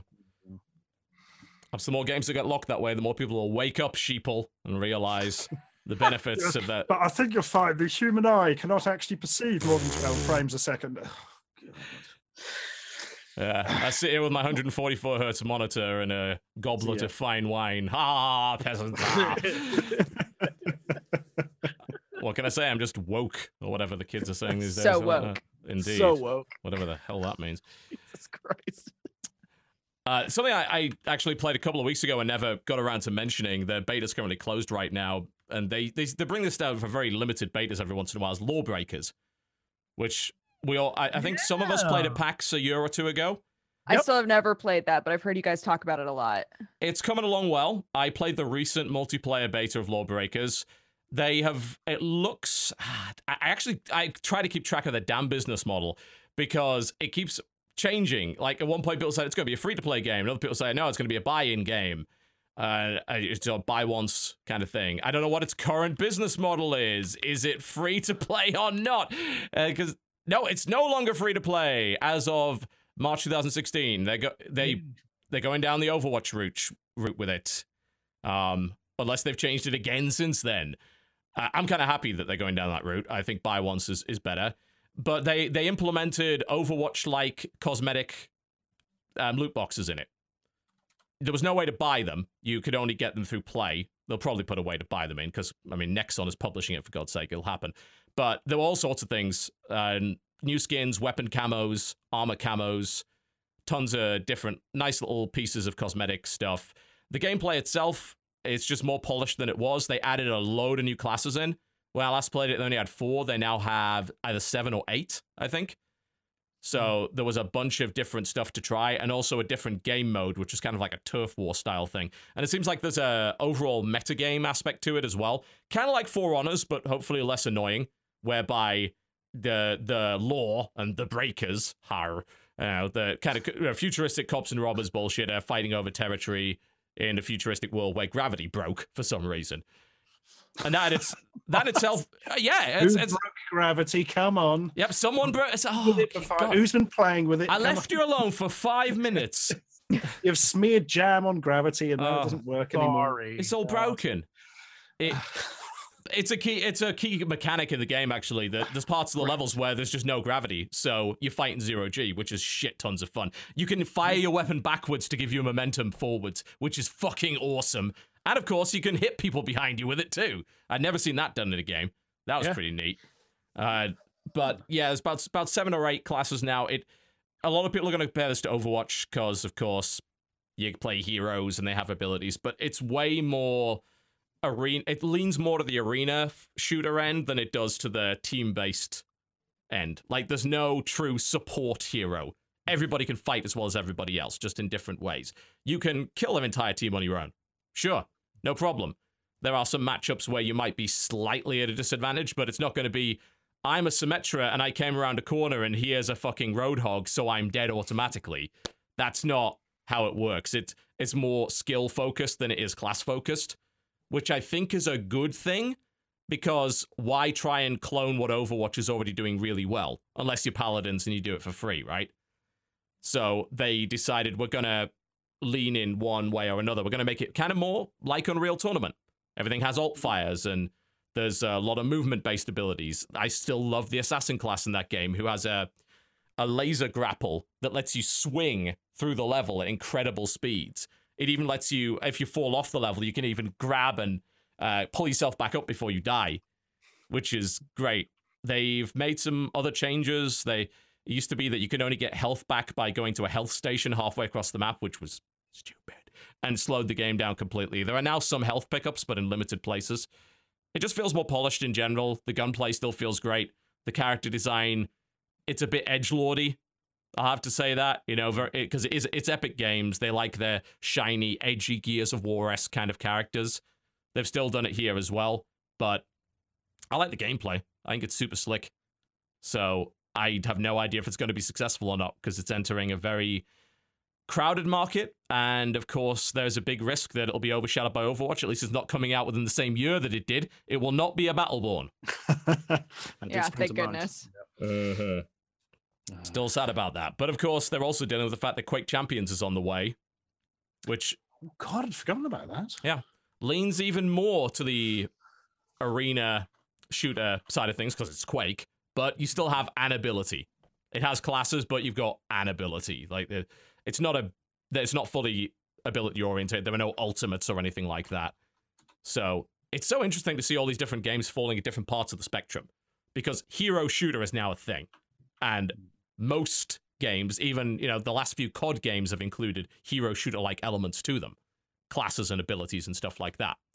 So I would be interested to see how many other games we get and where they are on that spectrum and what ends up being I guess the thing that wins out, or whether or not these games can coexist. Because they are so different and they can just appeal to different kinds of player. Right. It's good to have choice. So I've said time and again, don't go on for this. Don't shame clones. Don't shame this game's like another game. Good. That's how a genre is made. We need Right. more of that. For God's sake. Yeah. Cool. All right. It pretty much covers everything that we've been playing by the looks of it. I got my I got my Faria yak. It's in the background right there. No, I don't think anyone's noticed it yet. It's just a little in the background right there on the window. My little Faria yak plush is sitting right there next to Kylo Ren shuttle. It's just been silently judging you this entire time. When we come back, we'll be talking about the news, which is less of news and more of there's things going on. We'll see what happens. Games have been news. released. Some people don't like them. Oh. Some people do. There are dis- disagreements on the internet. No consensus. Terrible. We'll have none of it. Absolutely not. Oh dear. We'll have Evangelist Crendor on next week to do that. But in the meantime, we'll talk a little bit about it, having barely played it, and of course, a couple of other things as well. You're watching the Co-optional Podcast. We'll be right back after the break. Don't go anywhere. Please. Ladies and gentlemen, welcome back to the Co-optional Podcast. Yes, yes. Yep, more music from Domina. Very good stuff from Big Nick. Check him out, bignick.bandcamp.com. B-I-G-N-I-C dot bandcamp.com. Go listen to his music. It's all really, really good. And you can check it out also on Spotify if you so desire. It's all so good. That was seriously funky, crazy Roman gal- gladiator stuff. Unexpectedly, gotta say. Mhm. Great stuff. Anyway, let's dive into the news. It's going to be something of a grab bag this week because I don't think there's any particular topic that is worthy of like 30 minutes discussion, but there's definitely Yeah. a couple of little Who ones. knows with this podcast? We Oh, can you get never the know. topic and 45 minutes later be like, what the fuck are we talking about? That is very, very true Very indeed. Uh, brief start with a mention that PAX Unplugged, which was the first board game and tabletop only PAX, the tickets are going on sale on May the 3rd. So if And you when is wish. that this year? The, November. November, yes. Uh, they're going on sale pretty damn early. I mean, you know, PAX sells out pretty early anyway. In this is their first. Yes, it's in Philly. It's their first ever attempt to do a tabletop only show. Tabletop's been a part of PAX for quite some time, which actually ho- makes me hope that they won't cut back on the amount of tabletop stuff in other PAXs. I mean, do- that's what they did at East. East Yeah. had very few tabletop stuff. That's what I heard. Yeah. Maybe they'll specialize like West and say West has more or South has more because obviously there are less big games at South. We'll, we'll see kind of a hybrid there. But yeah, November 17th to the 19th at the Pennsylvania Convention Center in Philadelphia. I do intend to go to this if I can. I've been missing out on all this stuff. I've been wanting to go to Gen Con for God knows how long. So this might be a possibility. Quite cheap for this. Three day It's pass, three sixty days, dollars. yeah. Single day, twenty five dollars. Sunday kids badge for six to twelve year olds is ten bucks. So I assume they're gonna have like a Sunday family day, as it were. Three days is just enough time to get through a game of Talisman. So that's that's great.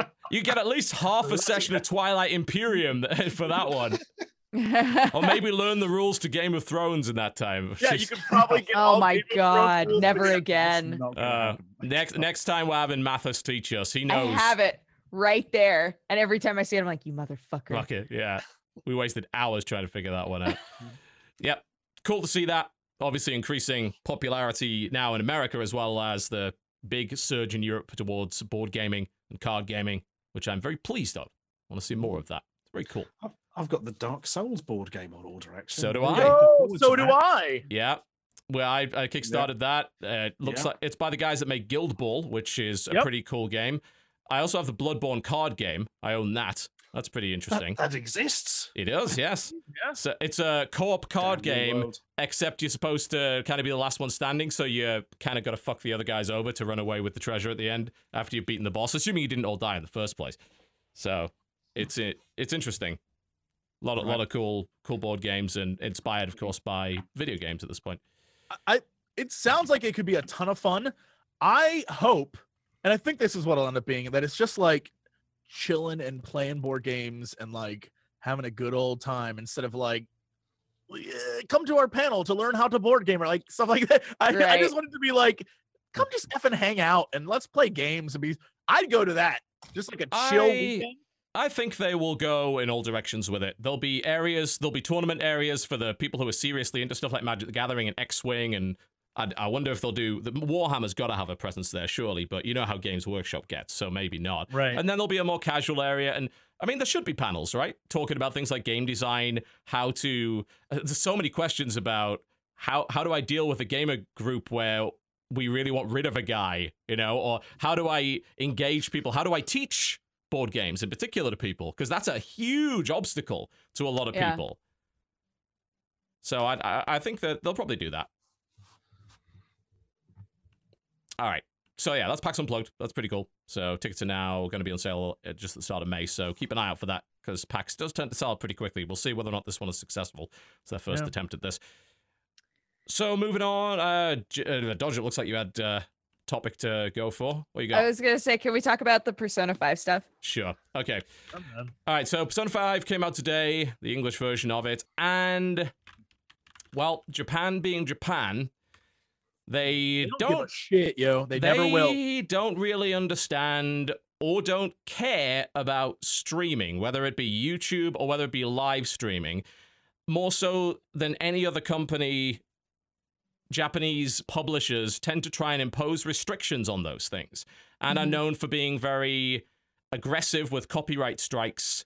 and it's yep, Mm. Nintendo obviously probably the worst Huh? example of What? that, but there are certainly others. You know, Sega, as you're aware, a few years ago almost took my channel down completely. Took down a bunch of others, boycotting them to this day. Bastards, still never apologized. And we even had issues with Square Enix, the Japanese end of Square Enix. Like the Western side of Square Enix doesn't restrict this stuff at all, but when Dragon Quest Heroes popped up, they were trying to put streaming limitations on that too. Persona 5 apparently does not let you do PlayStation 4 share streaming at all. It locks the whole game down, so I'm told. Of course, that doesn't stop anybody because it's very easy to stream anyway with a capture device.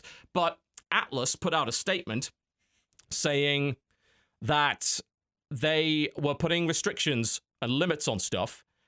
And what was interesting about these limits is they admitted flat out that it was the Japanese wing uh, that they literally said our masters in Japan are very wary about it.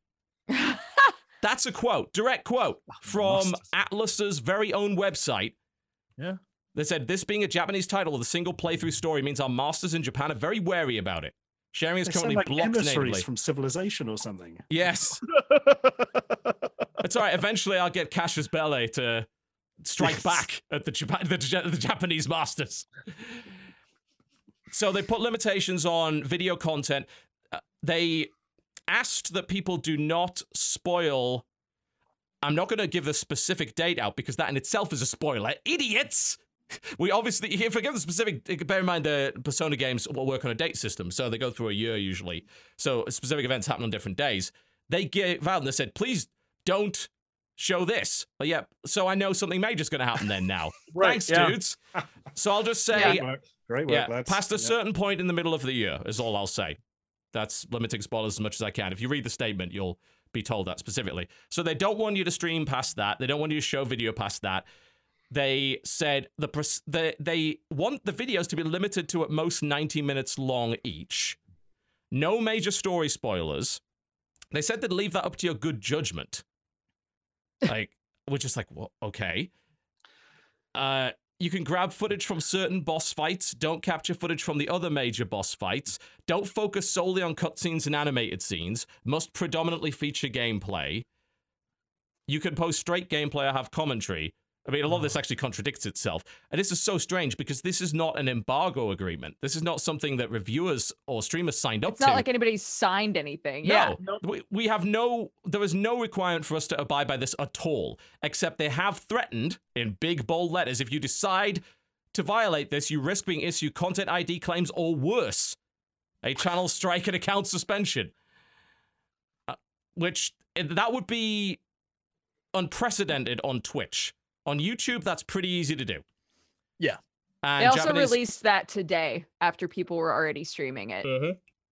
Yep. So it's bizarre need to control the audience. It just doesn't work like that. And it, it, it's like that with like the minute you say you cannot do this, it's not like, man, we really would hate it if you guys like spoiled this stuff. Like this game really important to us, and like, you know, just be careful with what you show. Instead, they're like, don't do it or we will punish you for it. That is like that is you learn that very young, but that's just like, fuck it, I'm doing it now. yeah. that is 100% what's gonna happen. I just think like hearing all that stuff. The first thing I thought of was like, who's the first person that's gonna be like, I'm gonna test and see if they do take me down?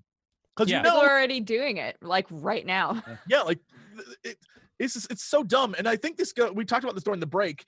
Uh, Persona is a franchise that, uh, for as much as we've talked about it, uh, it's not really in the ethos of like American and Western gaming. It's sort of like this idea of just like Oh, it's very Japanese focused. yeah, it's it, it and not many like the people who play it know Persona is like a badass franchise. It's pretty cool, but not many people have played it uh, that, that I'm it's, aware of. it's not a full-on mainstream game, but it Right. blew up sort of in the niche group Mm-hmm. of particular gamers in a huge way around four, if I recall correctly. That was the, this- that was its big surge.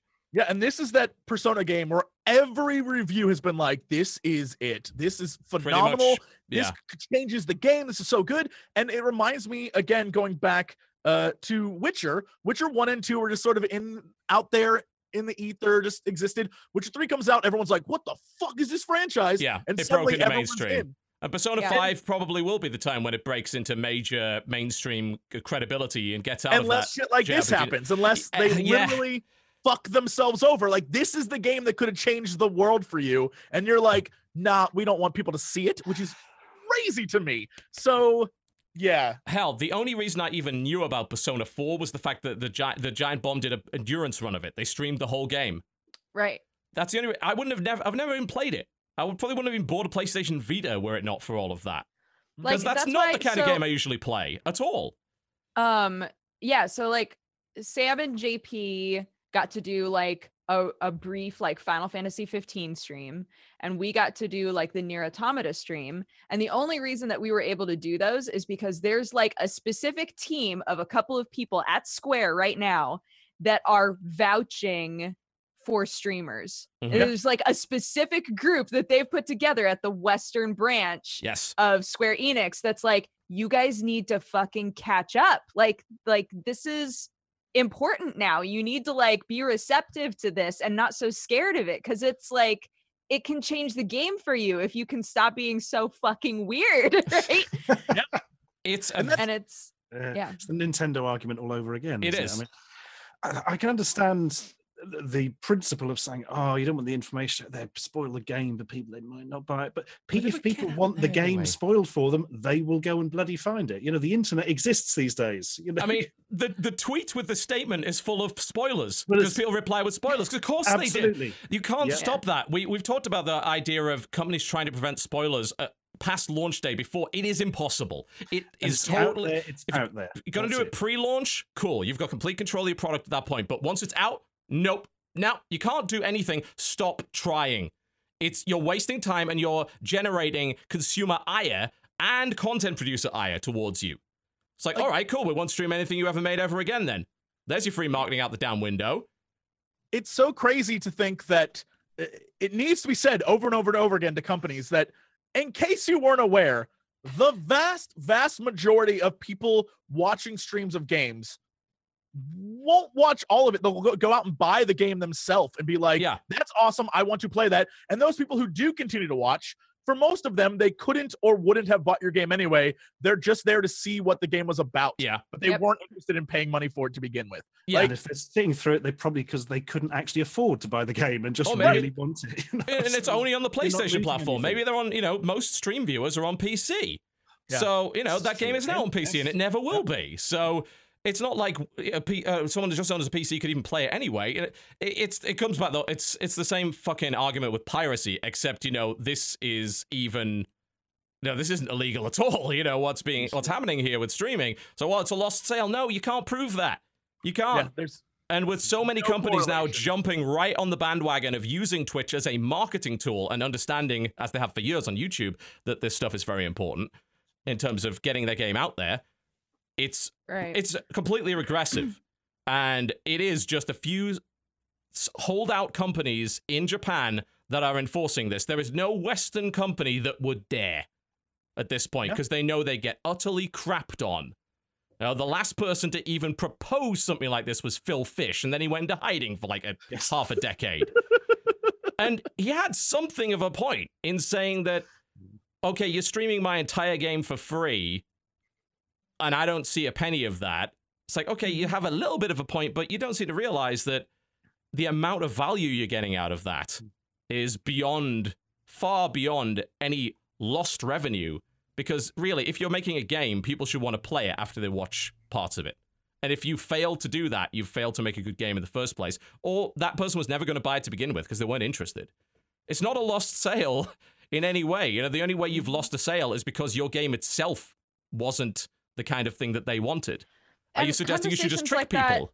I think conversations like that have been very beneficial to to like the whole ecosystem, right? Because like a lot of us I think now are much more aware of oh when I play a game, I should in the description always have a link so people know where to buy the game. Yeah. Yep. You know, like things things like that that I think a lot of us weren't really thinking about until these sorts of conversations happened, right? So And uh, you're Yeah. absolutely right. You're absolutely right. And that's something that uh on our end, there's always room like we all have room for improvement on how to make this this community work. But Yeah. it's like the conversation, you're absolutely right. The conversation of like, well, you know, maybe put a link to our game so people can buy it when they're watching your video. It might be helpful. It's like, sure, I literally have no problem promoting a game that I'm enjoying Of course not. to the world. Like that's not an issue. Like as long as you're willing to talk with me and not be like, you fucked everything up. Delete it. Like, come on. Like we're all in this together, yo. Don't be don't Mhm. be a dick about it. Yeah. And they got to be careful because some of- some of this stuff is very much infringing on the right of fair use, no doubt. If they start to throw this sort of stuff at someone that makes a critique of the game and happens to feature some a, a scene that they don't want them to feature and they strike that, that is a big deal. I mean, what they're doing is essentially illegal at that point. Hmm. It's unethical, no doubt. In some cases, flat out illegal if it ever got to court, which of course it never will. But but then Yeah. you've got the stuff like a let's play. In some cases, may be protected by fair use, and in some cases, may not. And a lot of it comes down to how you did the let's play, the extent of it. You know, they are providing limitations here. In reality, they do have the right to take down, like, say, I'll post the whole game on YouTube or Twitch. They have the right to strike that. They have the right to issue a DMCA. yeah, of course. I also have the right to counterclaim it. But the thing is that there is an understanding that people don't do that. because it's fucking dumb. It doesn't help. It doesn't benefit anybody. There, eh, pretty much every publisher has said this is not a hill worth dying on.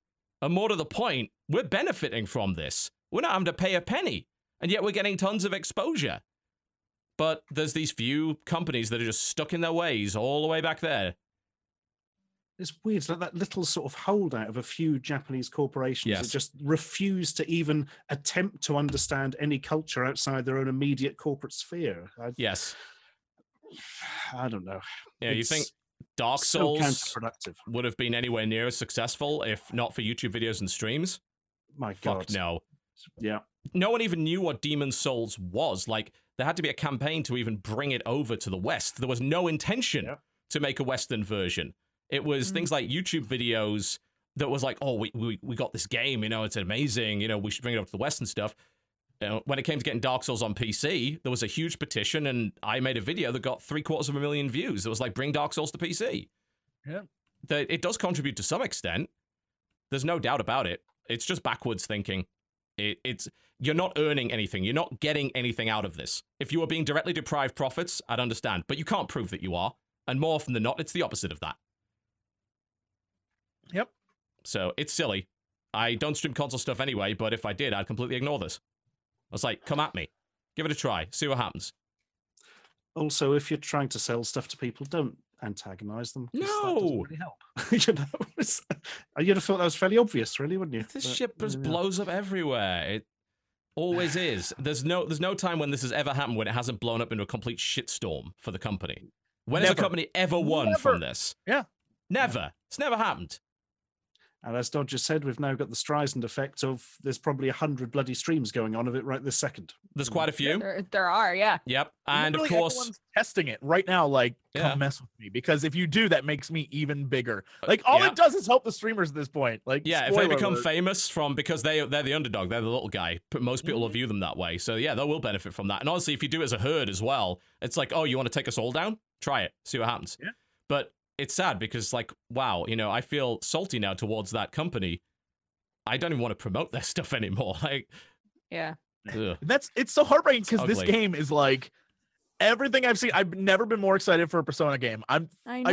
I'm so excited to play it. as soon as the stream's and I'm- done, my copy's here. I'm playing it. That's what I'm doing. And right after this, yeah, man.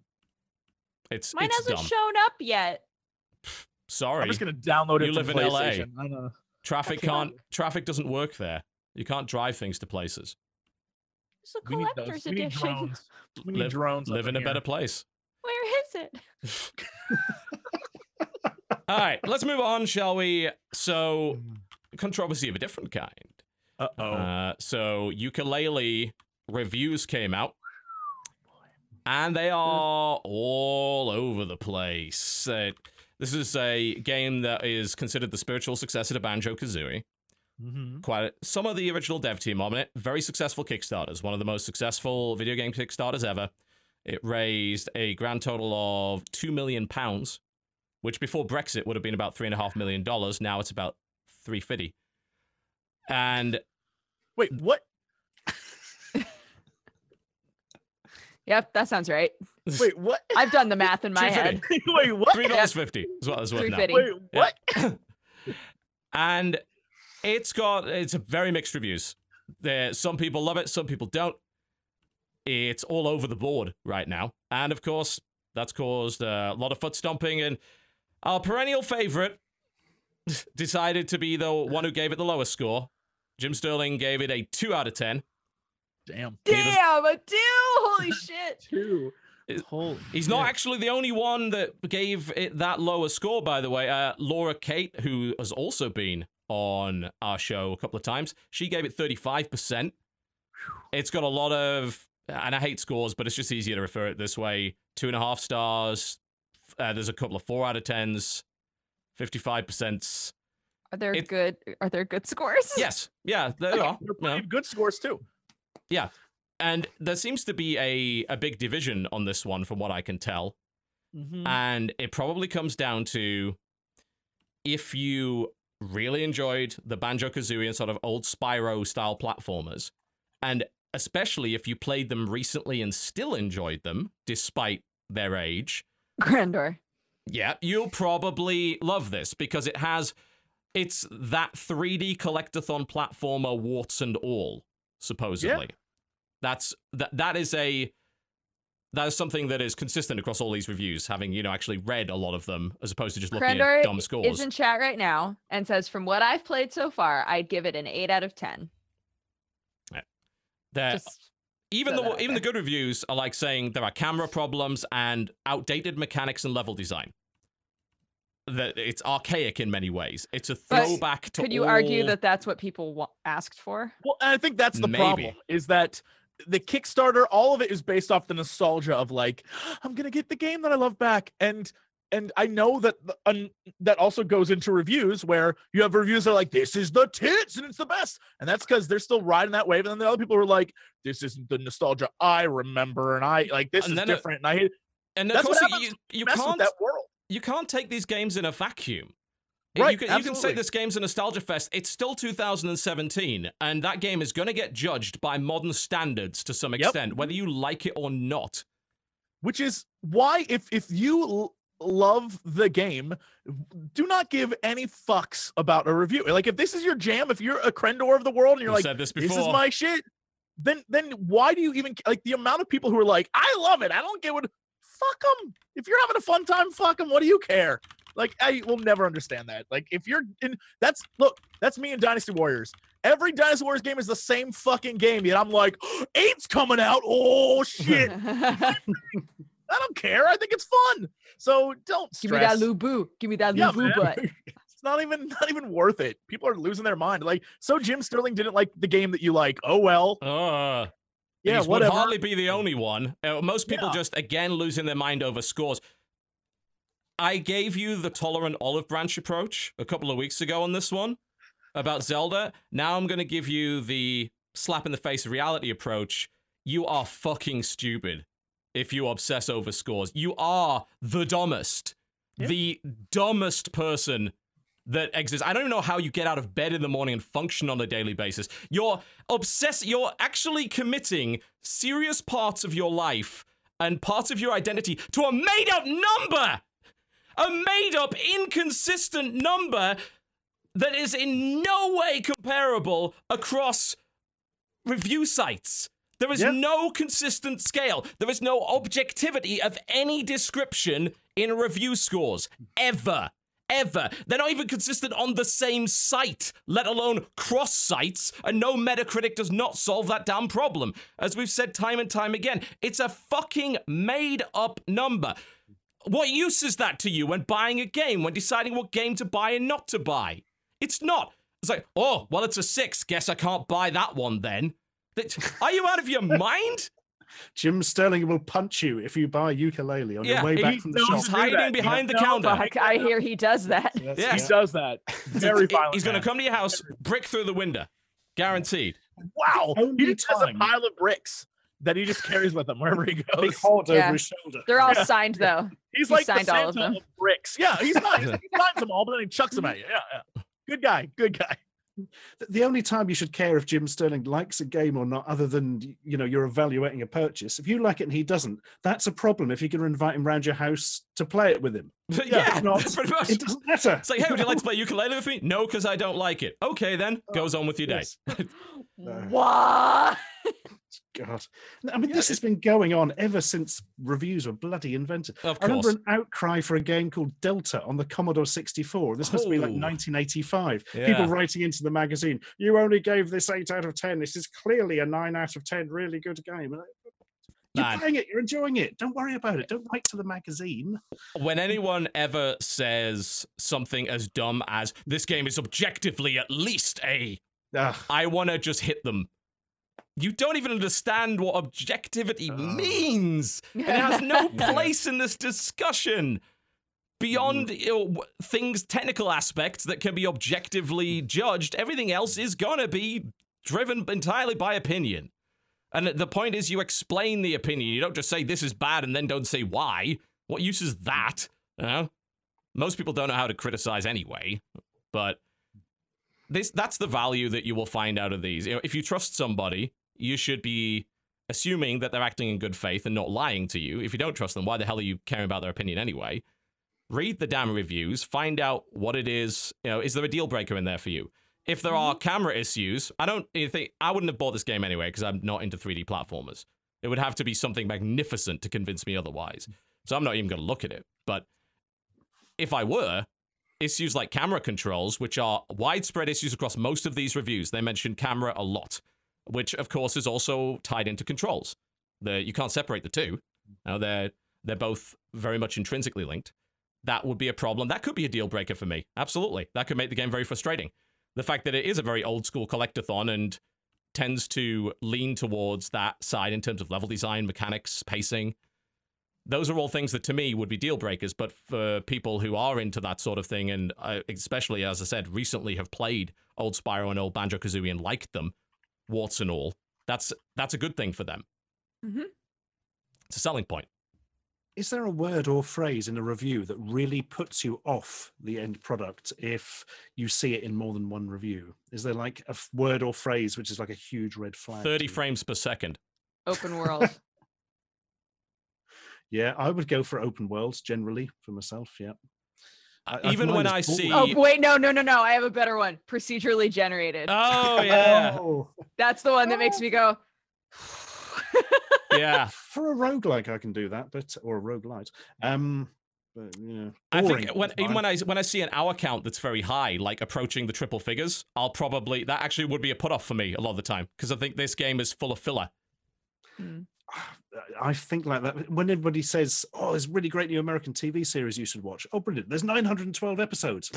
I don't Yeah. have time to catch up, and especially because a load of those are going to be filler. Oh yeah, but by season four, it's getting great. Well, I, have, Yeah. I don't have time to get that far. You know. Yeah, and of course, it's not going to be a universal truth. Like, not every long game is full of filler. Some of them are very, very good and actually manage to fill that stuff full of worthwhile mm-hmm. content. But again, that's all subjectively focused as well. We had the Yeah. Mad Max discussion uh, several times, in fact, where a lot of consumers really loved Mad Max, open world game, driving around, lots of activities to do. But a lot of critics didn't like it because they thought those activities were busy work. So it's down to whether or not you think those activities are busy work. Yep.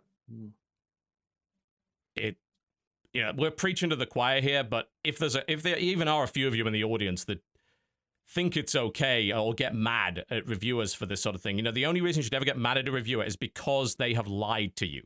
That doesn't mean they didn't say exactly what you thought. They're biased and so are you.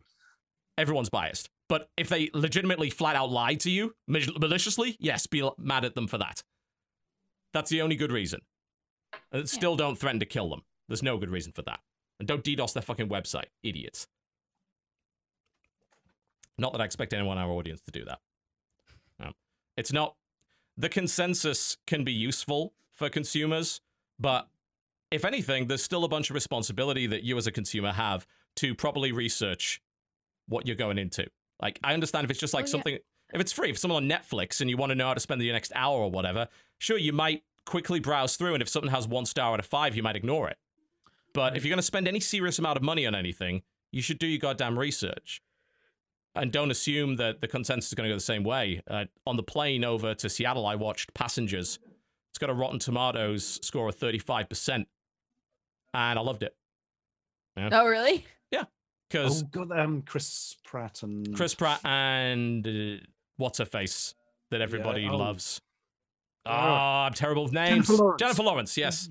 I Yeah. was gonna Yeah, say oh, it's a everyone- Jennifer something. yes. Everyone shit on that movie. It's not bad. Like the reviews are like, Yeah. "That's a terrible movie." It's it's, It's- it's okay. I mean, I, I have a, I have legendarily bad taste in movies, and movies are so subjective. Like compared to Yeah. Oh, games, yeah. I think like way more subjective. Like g- g- there's games that are flat out broken. I, I've I've never watched a broken movie, but it's Ooh, I'm sure they. I'm sure I've they exist. But, yes. Uh.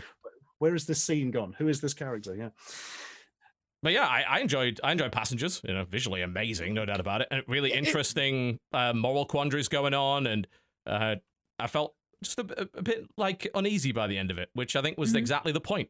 But Yeah, I, I don't, you know, I absolutely. don't, I don't want to I don't want to spoil it, but you know, people are like, well, it's cliched and boring. Yeah, but there's another subjective thing. Because if you watch a ton of movies, you might start to identify those cliches and tropes more than someone who watches less of them. And of course, everyone has a greater or lesser tolerance to such things. So for some people, Which- certain tropes are deal breakers. For some people, certain tropes are selling points. which translates exactly into what we've talked about before on this show a million times, which is like our opinions are going to be very different from a normal consumer's opinion Yes. because we play so many fucking games. It's our job, right? Yeah. So, like, the way that we respond to something like if I read a review that says open world, I'm going to be like, Oh, But- not again. Yeah. another open world game, right? Because, but it's not the way that a typical consumer is probably going to react. We're different. Look, all you need to know is the best example of two completely different opinions on something is when we saw uh, The Great Wall.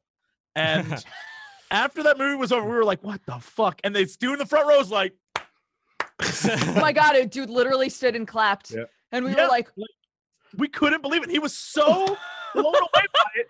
That's all you need to know. So If happy it was over. theater- Yes, I'm going to watch this anymore. Yes. no, he was hooting and hollering through the whole were in the fucking thing, dude. Theater and had two different experiences. That's all. All I'm saying is Yeah. that's life. And here's the Y'all. thing: you want to be that guy. I know some people, Yeah.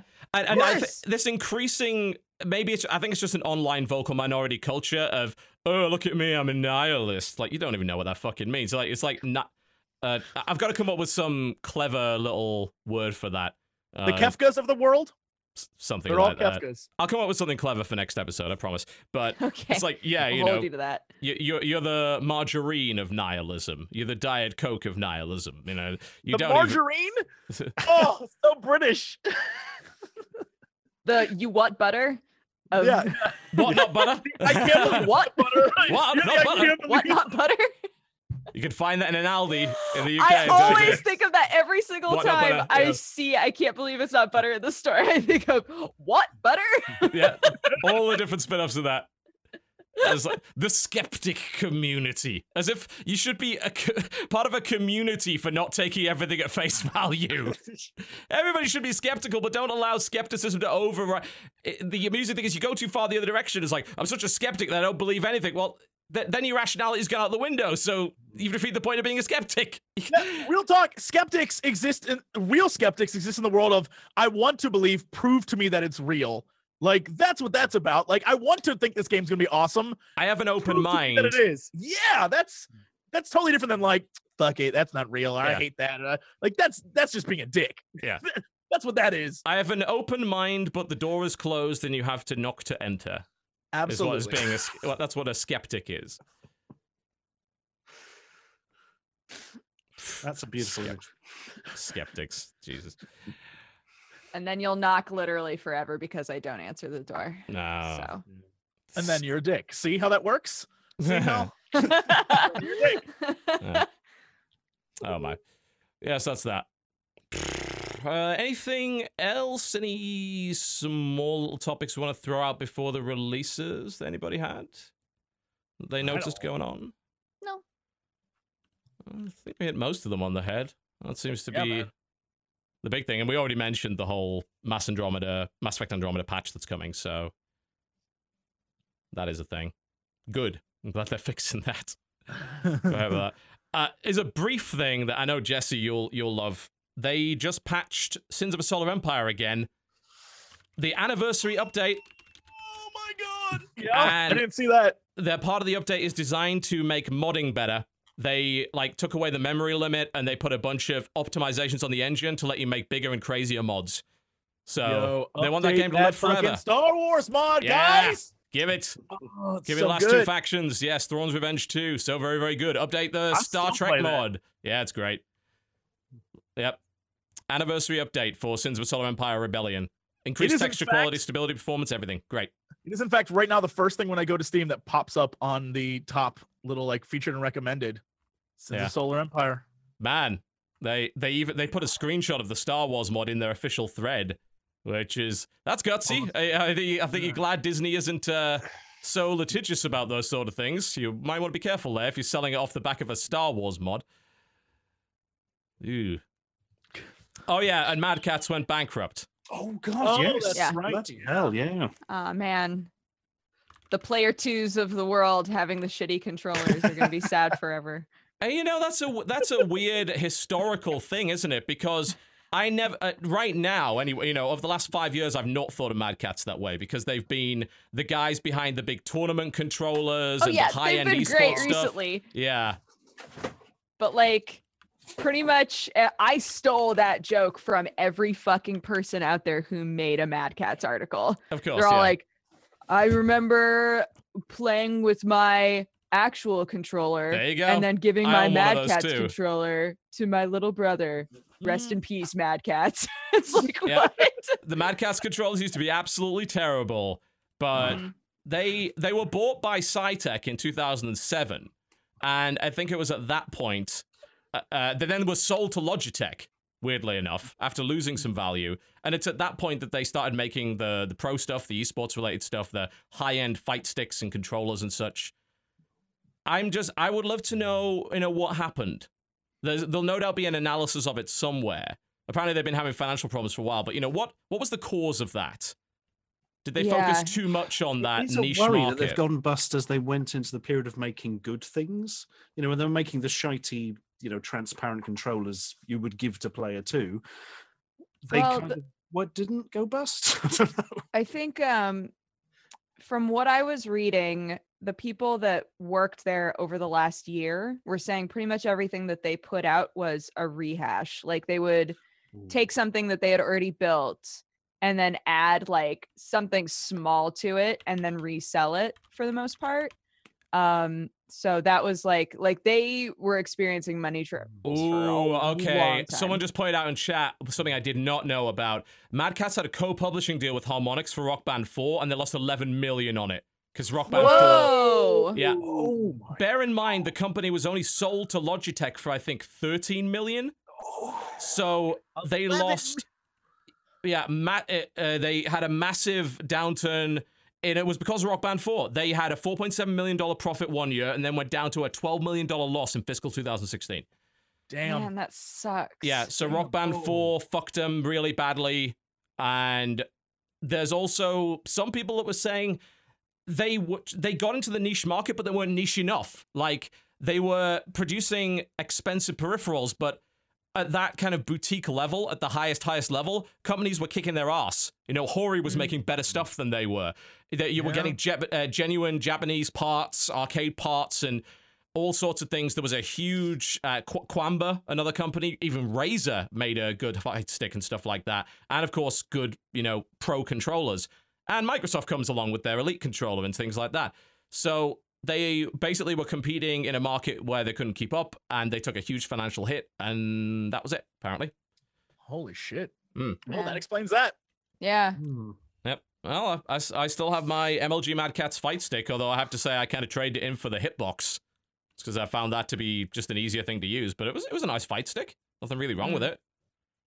I owned a Hori Real Arcade 3 as well at some point. That was also good. But, well, I guess there just wasn't enough room in the market.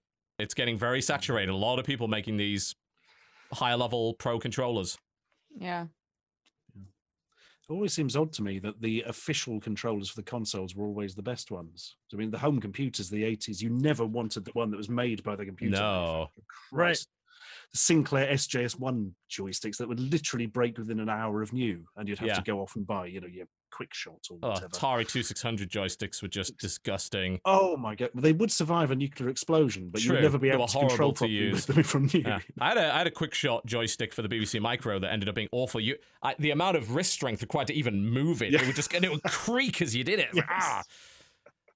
But you are right. Ah, yeah, uh, the, it- default controllers for the most part are the way to go. Although Hmm. I I bought a Razer Onza, I think, because I hated the D-pad on the 360 controller, and the Razer Onza had a much better one. Mm. They actually did a quadrant split that was four separate buttons that was far better. So every now and again, there's something with those controllers that I want fixed, and I'll buy a third party version. But for the most part, yeah, that is the way to go. There was a period of about six or seven years where it seemed like console makers forgot how to make joypads properly. Mhm. Everything came out with something dreadful on. Yeah, but they're a lot better now. Yeah. The Xbox One pad is great, and Yeah. PS4 one's good too. Right, well, I think that wraps up the news. A lot of sad stuff. God, uh, as long, Yeah. well, as long as you're not Mad Catz or Yooka-Laylee, you're probably fine right now. So you do all right. I'm sure we'll Cool. hear about it next week. We'll bring Crendor on the show next week. He will put up a valiant, spirited defense of Yooka-Laylee. Will I'll, he? I have a code too, so I'll I'll take the time to play it so that we Yeah. can talk about it. That will be interesting. All right, let's Um, move on to shall releases. we do Sean. releases? Indeed, uh, Dodger is responsible for the culling this week. Yay! We have Um, removed some. All right, so April 4th or today, we have Invicta Beam, which is a game where uh, it seems like there are like a few different cartridges that you have to play through that all represent like different types of games. Okay. It looks cool. I'm not. It even gonna does. It looks cool to me. Yeah, I, I'm always a little skeptical of games that try to do the whole multi-genre thing because, of course, the, yeah, they're going to be a jack of all trades and master of none most of the time. Right. But yeah, this whole idea of you know you're playing these different cartridges from your childhood and different modernized versions of games is neat. It's gimmicky. It's been done before with the Evoland series, but Yeah. yeah, I would check this out. This is very interesting. The next game is called Sweet Fantasy. Um, this is. This is it. what have you What have you done? it. Oh, for Christ's sake! It's This a is- visual novel where you play a little nymph named Pumpkin and you fall in love with Mrs. Amethyst. Sure you do. Can we just lost. ignore all of that and just accept the fact that screenshot three Oh my is god. her asking a snail. The snail has a little mustache and he's like, ew, yeah. I want to play this game. What really depresses me is that it looks like they put some serious work into the art of this thing, and it's like, well, this a lot of this is pervy as hell, and you know, very kind of anime That's all kawaii this stuff. Is. Yep. Yeah, there's so much of this stuff coming out on Steam right now, but I see why you left this in because uh, the art is good. It is. That's great. I mean, it looks good. It looks like they put some work into it, which is more I can say for a lot of these visual novels. But Ugh. Uh, the, the next one is called Serious Sam VR, the second encounter. The- there's a sequel already. yeah, What? it's a Stuba, I believe. The Yep. actually is it? Uh, yes, no, maybe because they I'm pretty positive.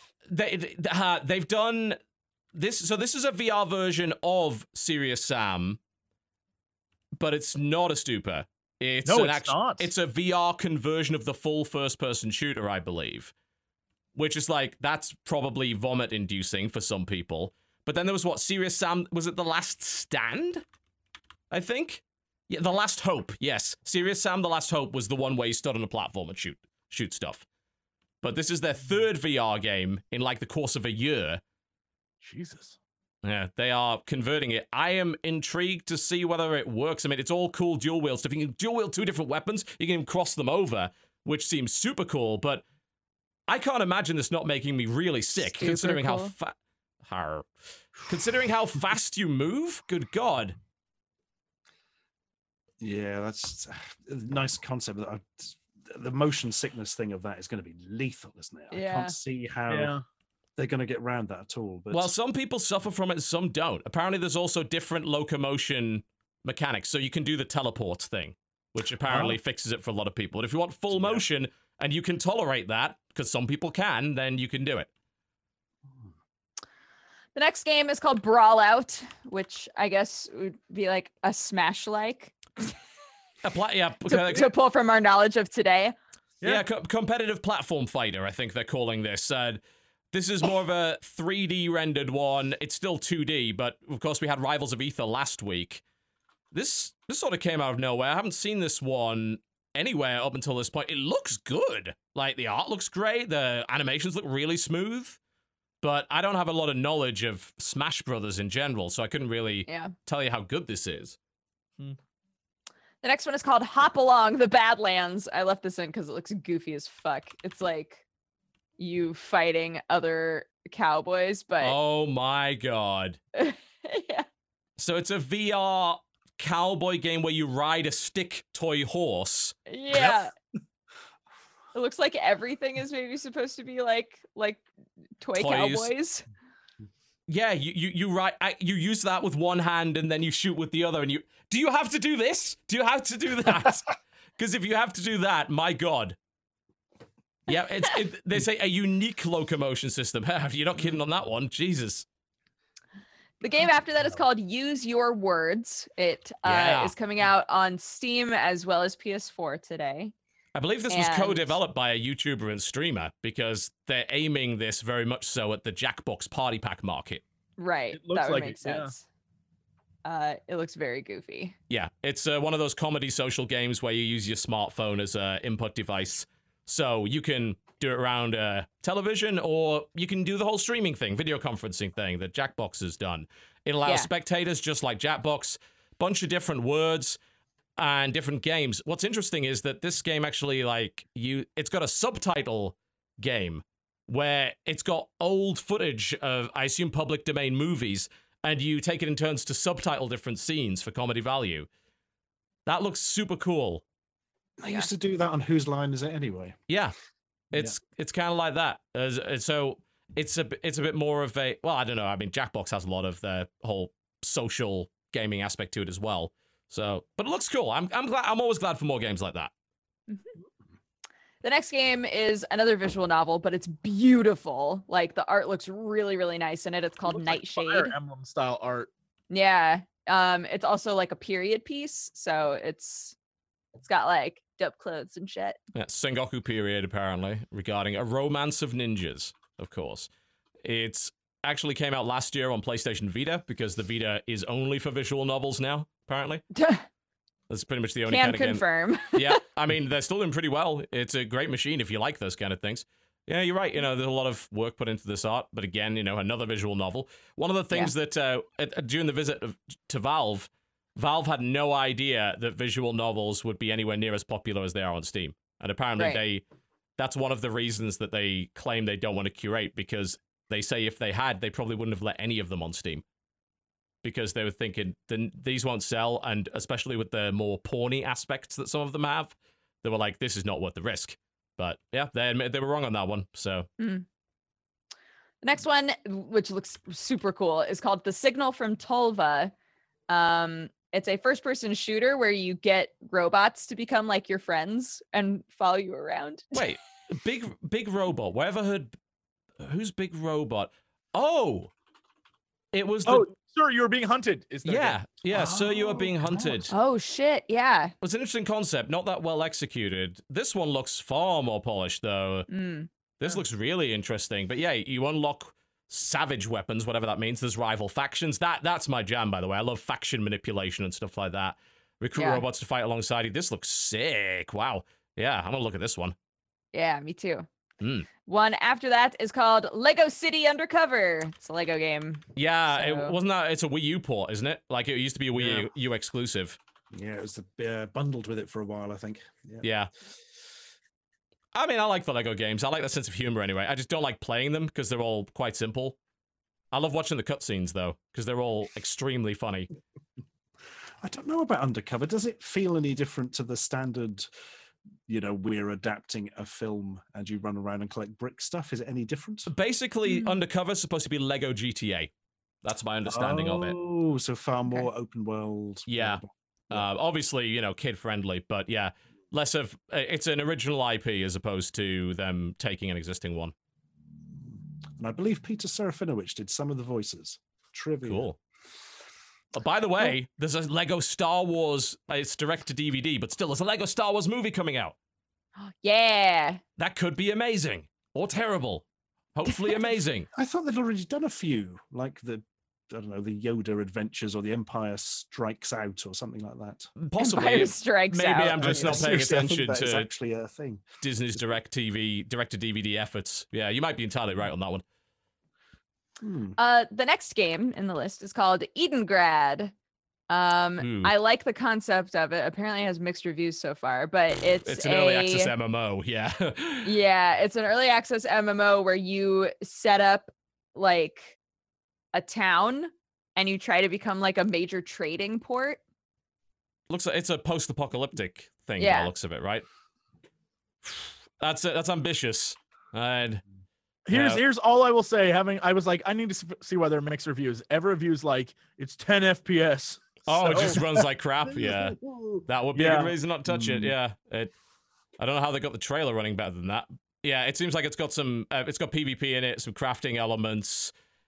Like I I always I'm always thinking is this really an MMO when I hear about it now because a lot of survival games have started to call themselves MMOs. And this looks like it's more of a survival game than that, but it does claim it has questing and PvE elements and stuff. I think I'll wait till this gets full release. Thank you. I have no intention of being a beta tester for this. Yeah, no joke. The game after that is called That looks like a lot of other games, doesn't it? It does. Yeah. It really does.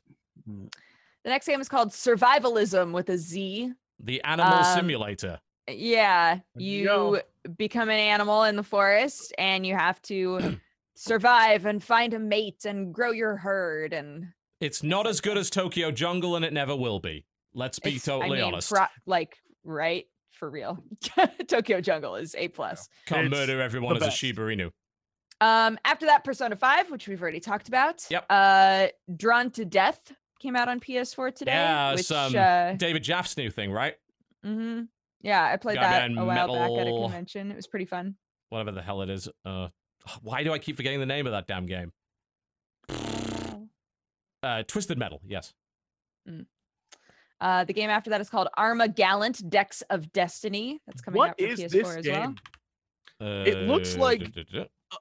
A MOBA crossed with a card game? I can't figure out what's happening right now. Uh, let me have a look at it. This is my wheelhouse. Uh, if I can actually, I can't even find the game on Steam right now because of the spelling It of is it. not. It's, It's a PS4. PS4 game. Oh, okay. Well, I have no chance of finding it then. Um, all right, hang on a minute. Armor Gallant. Ah, there we go. I'm looking at this video and it's interesting as hell. I I dig it. I just can't figure out what's going on. Deck building, real time strategy. I'm looking for video footage of the damn thing just to figure out what it is. Art style's nice. I'll give it that. Uh, I'll throw it in chat over here. There's, there's a launch trailer for it. that doesn't help. What the Uh, fuck? did it not? Oh yeah, I I need to see there you go. gameplay. Right there. There's a video.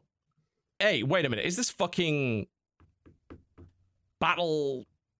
What was the name of it? The thing that was like this that EA shut down. Battle Forge. Battle Forge. Is this Battle Forge? I like Possibly. look- Yeah, this is Battle Forge. Yeah. Um. Yeah, this is Battle Forge basically. Yeah, it's uh collectible RTS. Basically, the units that you have are uh, in a deck, and you deploy them and you move them around and do real time strategy things with them. interesting. Looks pretty cool, actually. I hope they bring this to PC, because fuck playing that with a controller.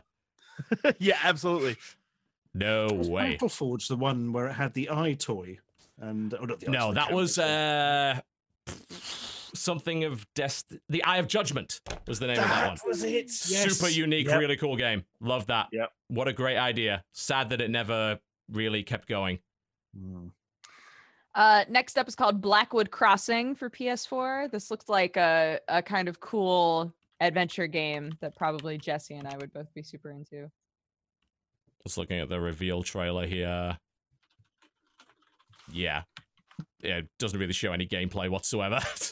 uh, but yeah, it, it definitely is one of those more cinematic, but some crazy, creepy horror stuff going on there as well. Even what though, is it- going on in this? yeah, that's that that's looks cool. interesting. Yeah, I'm hoping that comes to PC as well. Hopefully, that's not an exclusive. It's got some really nice visuals going on with it, and some crazy, creepy, freaky stuff as well. Yeah. Lovely. April 5th, we have Roots of Insanity, which um, I debated keeping on here or not. It's it's a walk around a dark place and shit tries to kill you. in the you. Unreal 4 engine because it always bloody is these days. Uh, they make so many of these fucking things. It's hard to know Um, what of them is good and what isn't. yeah. After that, Shovel Knight Spectre of Torment, which I know a lot of people are looking forward to. Um, April 6th, we have Kommissar, K O M M I S S A R. What is that all about then? You know what? It Ooh. looks very Papers, Please to me. Mm. So a I was political like, prosecution simulator in a totalitarian Oh. regime. I'm in. I yeah, it is. It's very. It's a papers please procedural kind of thing. If this is good, I really hope it is. Unfortunately, it's an early access game, which makes me think it might not be. Very papers please esque. Yeah, some games have tried to do this and fail. I remember Westport Independent being a huge disappointment in that Right. regard, which is the one where you had to roll run a newspaper under a totalitarian regime. Right. Uh, the game after this made me laugh. this game made me laugh when I was going through. It's called Catch a Lover. It's a multiplayer game where uh one of you plays a husband and the other one plays the wife's lover, and you're trying to catch them. That's a question. Uh, it says two to four players. I assume, okay, I assume because there's a police officer in one of the promo pictures. So, like, okay, if there's four, It has a playable dog. The dog is playable in this game. Oh my god, the whole family is after this guy. The Yeah. dog, the it's so silly. Wait, the I love beautiful. it. I this I don't, most of this is just the dog doing things like drinking water and peeing on the carpet. Uh, This game is bonkers. What is this? Oh my- okay, here's the characters. The husband, husband's goal is to find the lover, punish him if he can. He can punch, he can take small objects and throw them. The dog, dog's goal is to help the husband. He can't open doors, but he can make traps for the lover. If he finds the lover's clothes, he can track the lover. He can bark and bite. The lover's goal, find his clothes and escape the house. He has inventory and health. He can make traps for the husband. He can dive from falling. And the wife's goal is prevent the husband from finding the lover The So beware the husband. fuck? punches and it's very painful. God damn it. Help lover find his clothes, clean up where the dog was. That is an amazing concept game? for a game. Wow. Probably Yeah. won't be well implemented, but holy hell, the originality of that. yeah, that sounds really fun. Oh my god. wow. Okay. I mean, again, Yeah. probably will suck, mm. but hell, if they make that work, that Oh, could yeah, be a no. really fun multiplayer game. The font alone tells me it's gonna suck, but probably. boy, is, boy is it fun looking. yeah. All right, moving on. Um, All right, the next game is called Embers of Magic. It's another uh really short visual novel, but the art style of it looks awesome. It's really different and weird. Yeah. Mm. Yeah, very unusual. You know, at least we're moving away. It's still kind of big eyes on the characters, but less of the anime kawaii nonsense. It's Yeah. apparently free as well, so just a short free experience. Yeah. Uh, the next game is Shardbound, which uh, I've played a lot of. That game is coming to early access, so I'm excited for them. They Yep. hit their Kickstarter goal. A card-based, hex-based tactics game, obviously sort of stepping onto Faeria's turf. That yak gonna Mhm. get you if you're not careful. He's watching you. He's been back there this entire time. But uh, what isn't this uh, the, by some of the guys that made the ill-fated Dawngate? The exact same team, All right, but on their own now without EA. So, mhm. Nice. Graphically, Uh, that looks very, very similar to uh, Chaos Reborn. You are absolutely right on that one. Actually, yeah. I, which I never got around to playing the full version of. I played a prototype back in the day, but I never got around to it. I really need to. cool. After that is Boros. It's a uh really weird looking puzzle game. 2D puzzle no- action. Like looking at it, I have no idea how this is played. God. So Oh, oh, it's a it's a Zuma slash Luxor clone. Okay, yeah. So it's sort of like you've got to rotate the various colored balls and match them up in an increasingly large string, and obviously it's called out Boros because it's uh, you know, the reference to the Ouroboros, the Ouroboros, kind of infinite snake eating its own tail kind of thing. Yep. Uh next up is for Nintendo Switch. So Oh, it won't be on Steam. That's It's disappointing. called uh Graceful Explosion Machine. It's like a little I- colorful shooter Nice, game. I'm disappointed we don't have a game that name on the PC, even if it is just a shooter. Never mind. And then you have what Animal Gods on the Wii U, Animal Uh, Gods, yeah, that's a port, I'm pretty sure. right? Yeah, 'cause okay, That's already already on on Steam, Steam. yeah. right. Cool. Cool. So there's actually a new Wii U game coming out. I thought they um, Zelda was going to be the final one. Apparently not. Right. Can't s- I Uh, don't think this is going to shift many systems, but I don't actually. You know, it does have some. It's uh, aesthetically, it's quite nice. I don't know about the gameplay though. Next up for April 7th is From Shadows. From Shadows. Mhm. Uh, what's going on with this one then? What is it? Uh it's like a it's a side scrolling game where you fight shit. Oh, It looks okay. it reminds me a lot of Castlevania. So right. It's a like old side-scrolling action platformer with co-op, Castlevania 2 in particular. Yeah. Yeah. combat-focused action platformer Mm. by looks of it. Said everything's hand drawn in 5K resolution. They claim so. A lot of Mm. interesting detail. Uh, next up is Steampunk Syndicate. It's a tower defense game. Oh yeah, I this love one. The tower defense. This It's is a tower it. Defense with a little bit of CCG in there for good measure. I love the aesthetic of it. Yep. Mhm. That's cool. I mean, it would have to do something special to get me interested in another tower defense game, but the visuals in particular. Are are you getting a bit of an Advance Wars vibe from some of these visuals? Mm-hmm. You Loving can even build, like, you can construct shit. Oh, cool. You can actually build custom towers to deploy. All right, I'm in. All right, you got me in. Yeah, that's cool. All right. Next up is called Galactic Keep. Uh, the whole art style of it looks like it's trying to mimic like a hand-drawn tabletop game. Uh, it it just looks kind of cool to me. Oh, is this the one that was on iOS and took like 10 years to develop? I think it might be. Maybe. I heard about this so goddamn long ago. It it's ton full of tons of content. It was I think one of the original crazy iOS ideas that uh, was a big genre blender and stuff like that. Yeah, I'm pretty sure this is it. Oh, cool. Well, I mean, I'm glad it's on PC. I might give it a try now. Yeah. Mm. Next up is called Missile Cards. It's a turn-based defense game Okay. where you have like cards that represent different types of missiles that Oh, you can launch. It's it's it's a card game crossed with Missile Command. That's neat. Hmm. That is kind of cool. Uh, the game after that is called Slime San. Oh, Slime San, yes, I've heard It's about this a actually little a really fun game. It's super silly. Uh, It's- it reminds me of like an old uh Game Boy game, like an old school Game Boy game. right. It's so good. It's a lot of fun. Yeah, it's a puzzle platformer esque kind of thing with a retro theme to it. Gotcha. Uh, the next one is Bulletstorm Full Clip Edition. Ah, yes, the the remake, as it were, Mhm. full clip magazine. I don't use clips. Full not- clip. I got a full clip, guys. Fucking Garen. I mean, Bulletstorm's a great game, and the the older PC version had a lot of problems. If they fix those problems, great. That's a reason for me to do another playthrough of Bulletstorm because Bulletstorm was fucking awesome and deserved way better than it got. Is it as good as Serious Sam and uh, Painkiller? I'd say I'd say it's stuff? better. Uh, I'm maybe not painkiller, but better than Serious Sam because a lot of it was it wasn't just mindless shooting. It was a lot of trick shot stuff, and a lot of that was very funny, very cool to do. You kick someone into a cactus, you got 100 points, and it was called a pricked kill. Stuff like that, you know, very juvenile, but it has some amazing sequences. Uh, the the fucking robot, the remote controlled robot giant dinosaur level is legendary. It is incredible. You've never played anything quite like it. So please give it a try. Like the it's quite the thing. Going on to April 8th, uh, we have Forestry. Forestry. And Alright. yeah, it's a VR game okay. that's um it feels kind of like I don't know, it feels kind of oddly Minecrafty.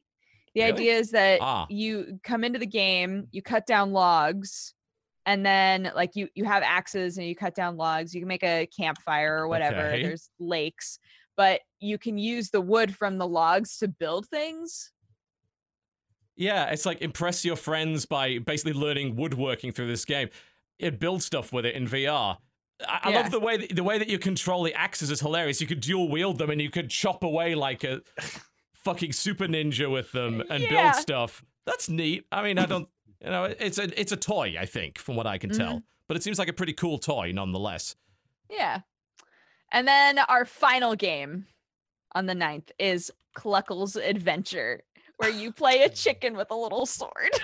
it looks amazing. Okay, all right. I see. I see why you went for that. You you were mentioning uh, Game Boy games. This looks like a Game Boy Advance game. That's. Yeah. Mm. Very much that aesthetic. It does look good. You know, we have a lot of retro inspired platformers. Most of them suck. We only really let the good ones get on the show these days because we don't want to waste your time. But yeah, this does look pretty cute and very competently Yeah. made. So You're chicken with on- a sword. Look at you. You're like Uh, dashing and killing shit. good on them for that. I love it. Perfect. I'm in. Yep. Uh, Oh my god, you can get armor. You can be a chicken in armor. nice. I need it. Anyways, that's Oh, it. That's all of our releases. Cool. Yeah, the one one thing we did miss out on, uh, Flat Out 4 is on Steam right now. I'm very scared because Flat Out used to be amazing and then it got really bad, and I don't know if this one's gonna be any good. All I could say is I really fucking hope it is.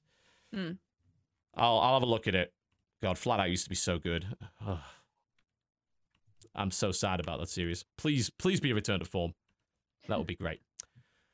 Oh, all right. I think we're about done, folks. Thank you very much for watching the Co-optional podcast. Much appreciated. And of course, big thanks to our special guest today, Ashens, Thank Who has- inviting, a highly successful YouTube channel and is, of course, currently working on a book. Tell us all about all of that.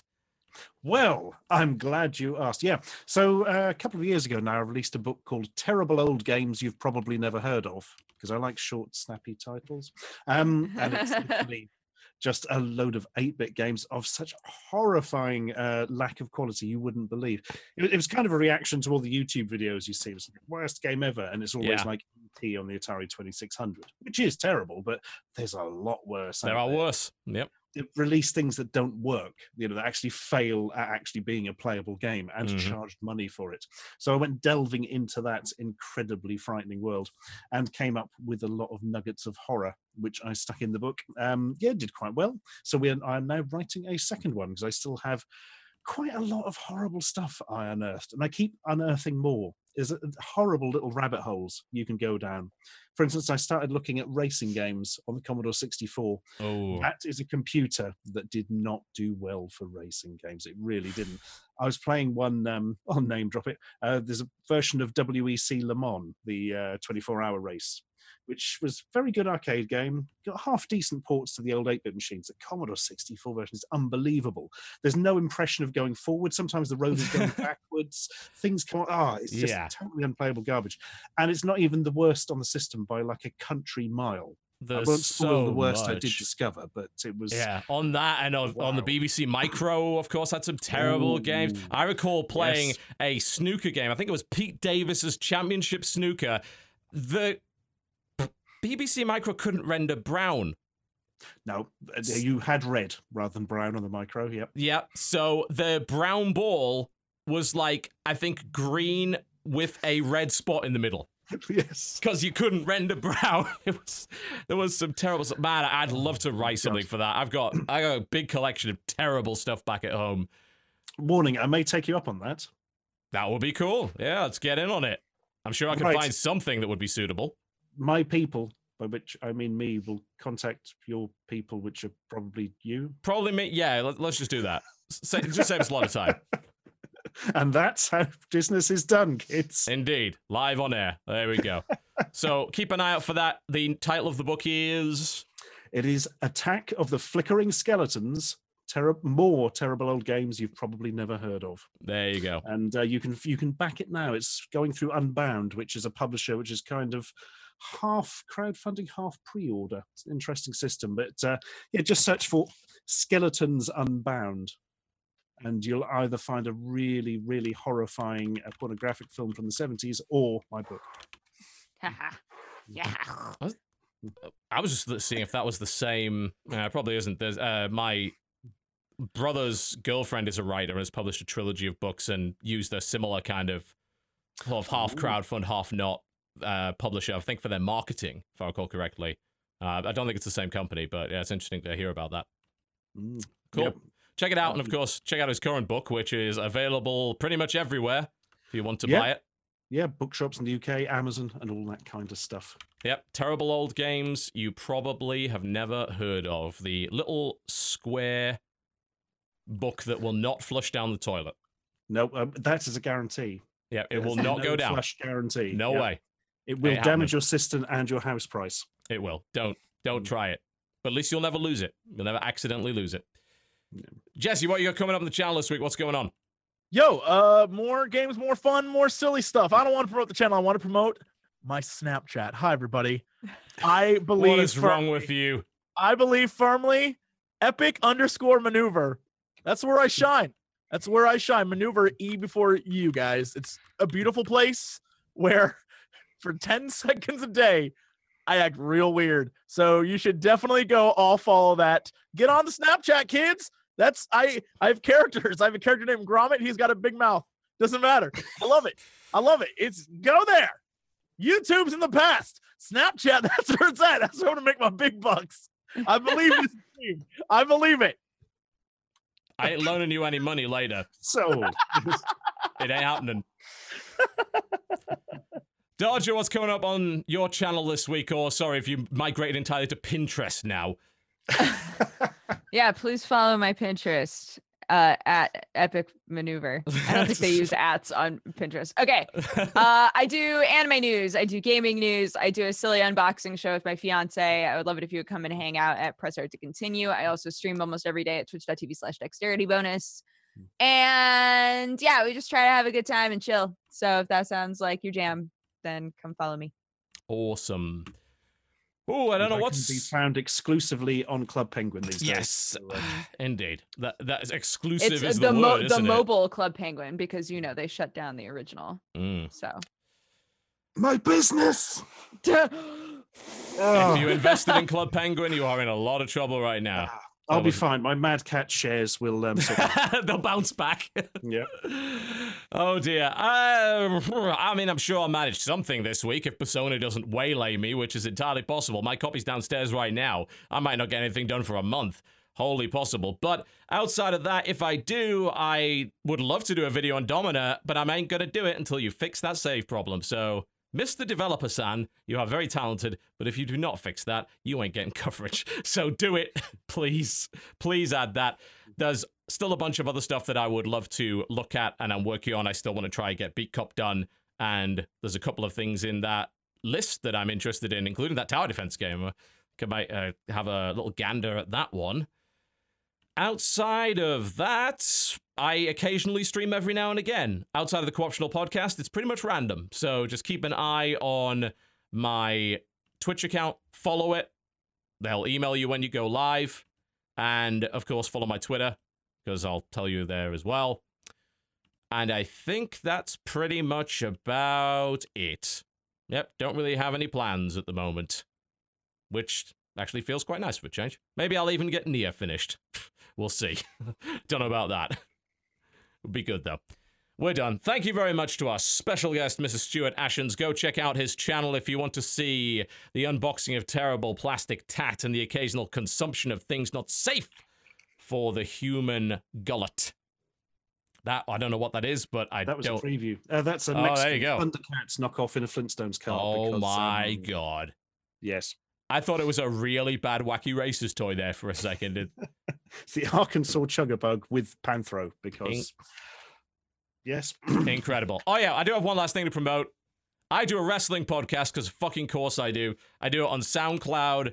Currently, the guest host is Paolo, aka Catz from the StarCraft 2 pro gaming scene. We're going to be having a couple of other guests, but we got our big hour and a half long review of WrestleMania 2017 up yesterday. So if you have not listened to me blabber on enough about things that don't matter, there you go. Another hour and a half of that over on soundcloud.com slash total biscuit. It doesn't have an RSS feed right now. We only use that for the co-optional podcast, but we might set one up if people actually bother to listen to it. So feel free to go out there and check that out if you are interested in wrestling for whatever reason. And even if you aren't, do go check out that SmackDown women's match on WrestleMania so that you can see Becky Lynch cosplaying as Aloy from Horizon Zero Dawn and throwing a very small man around, which was great and hilarious. So do that.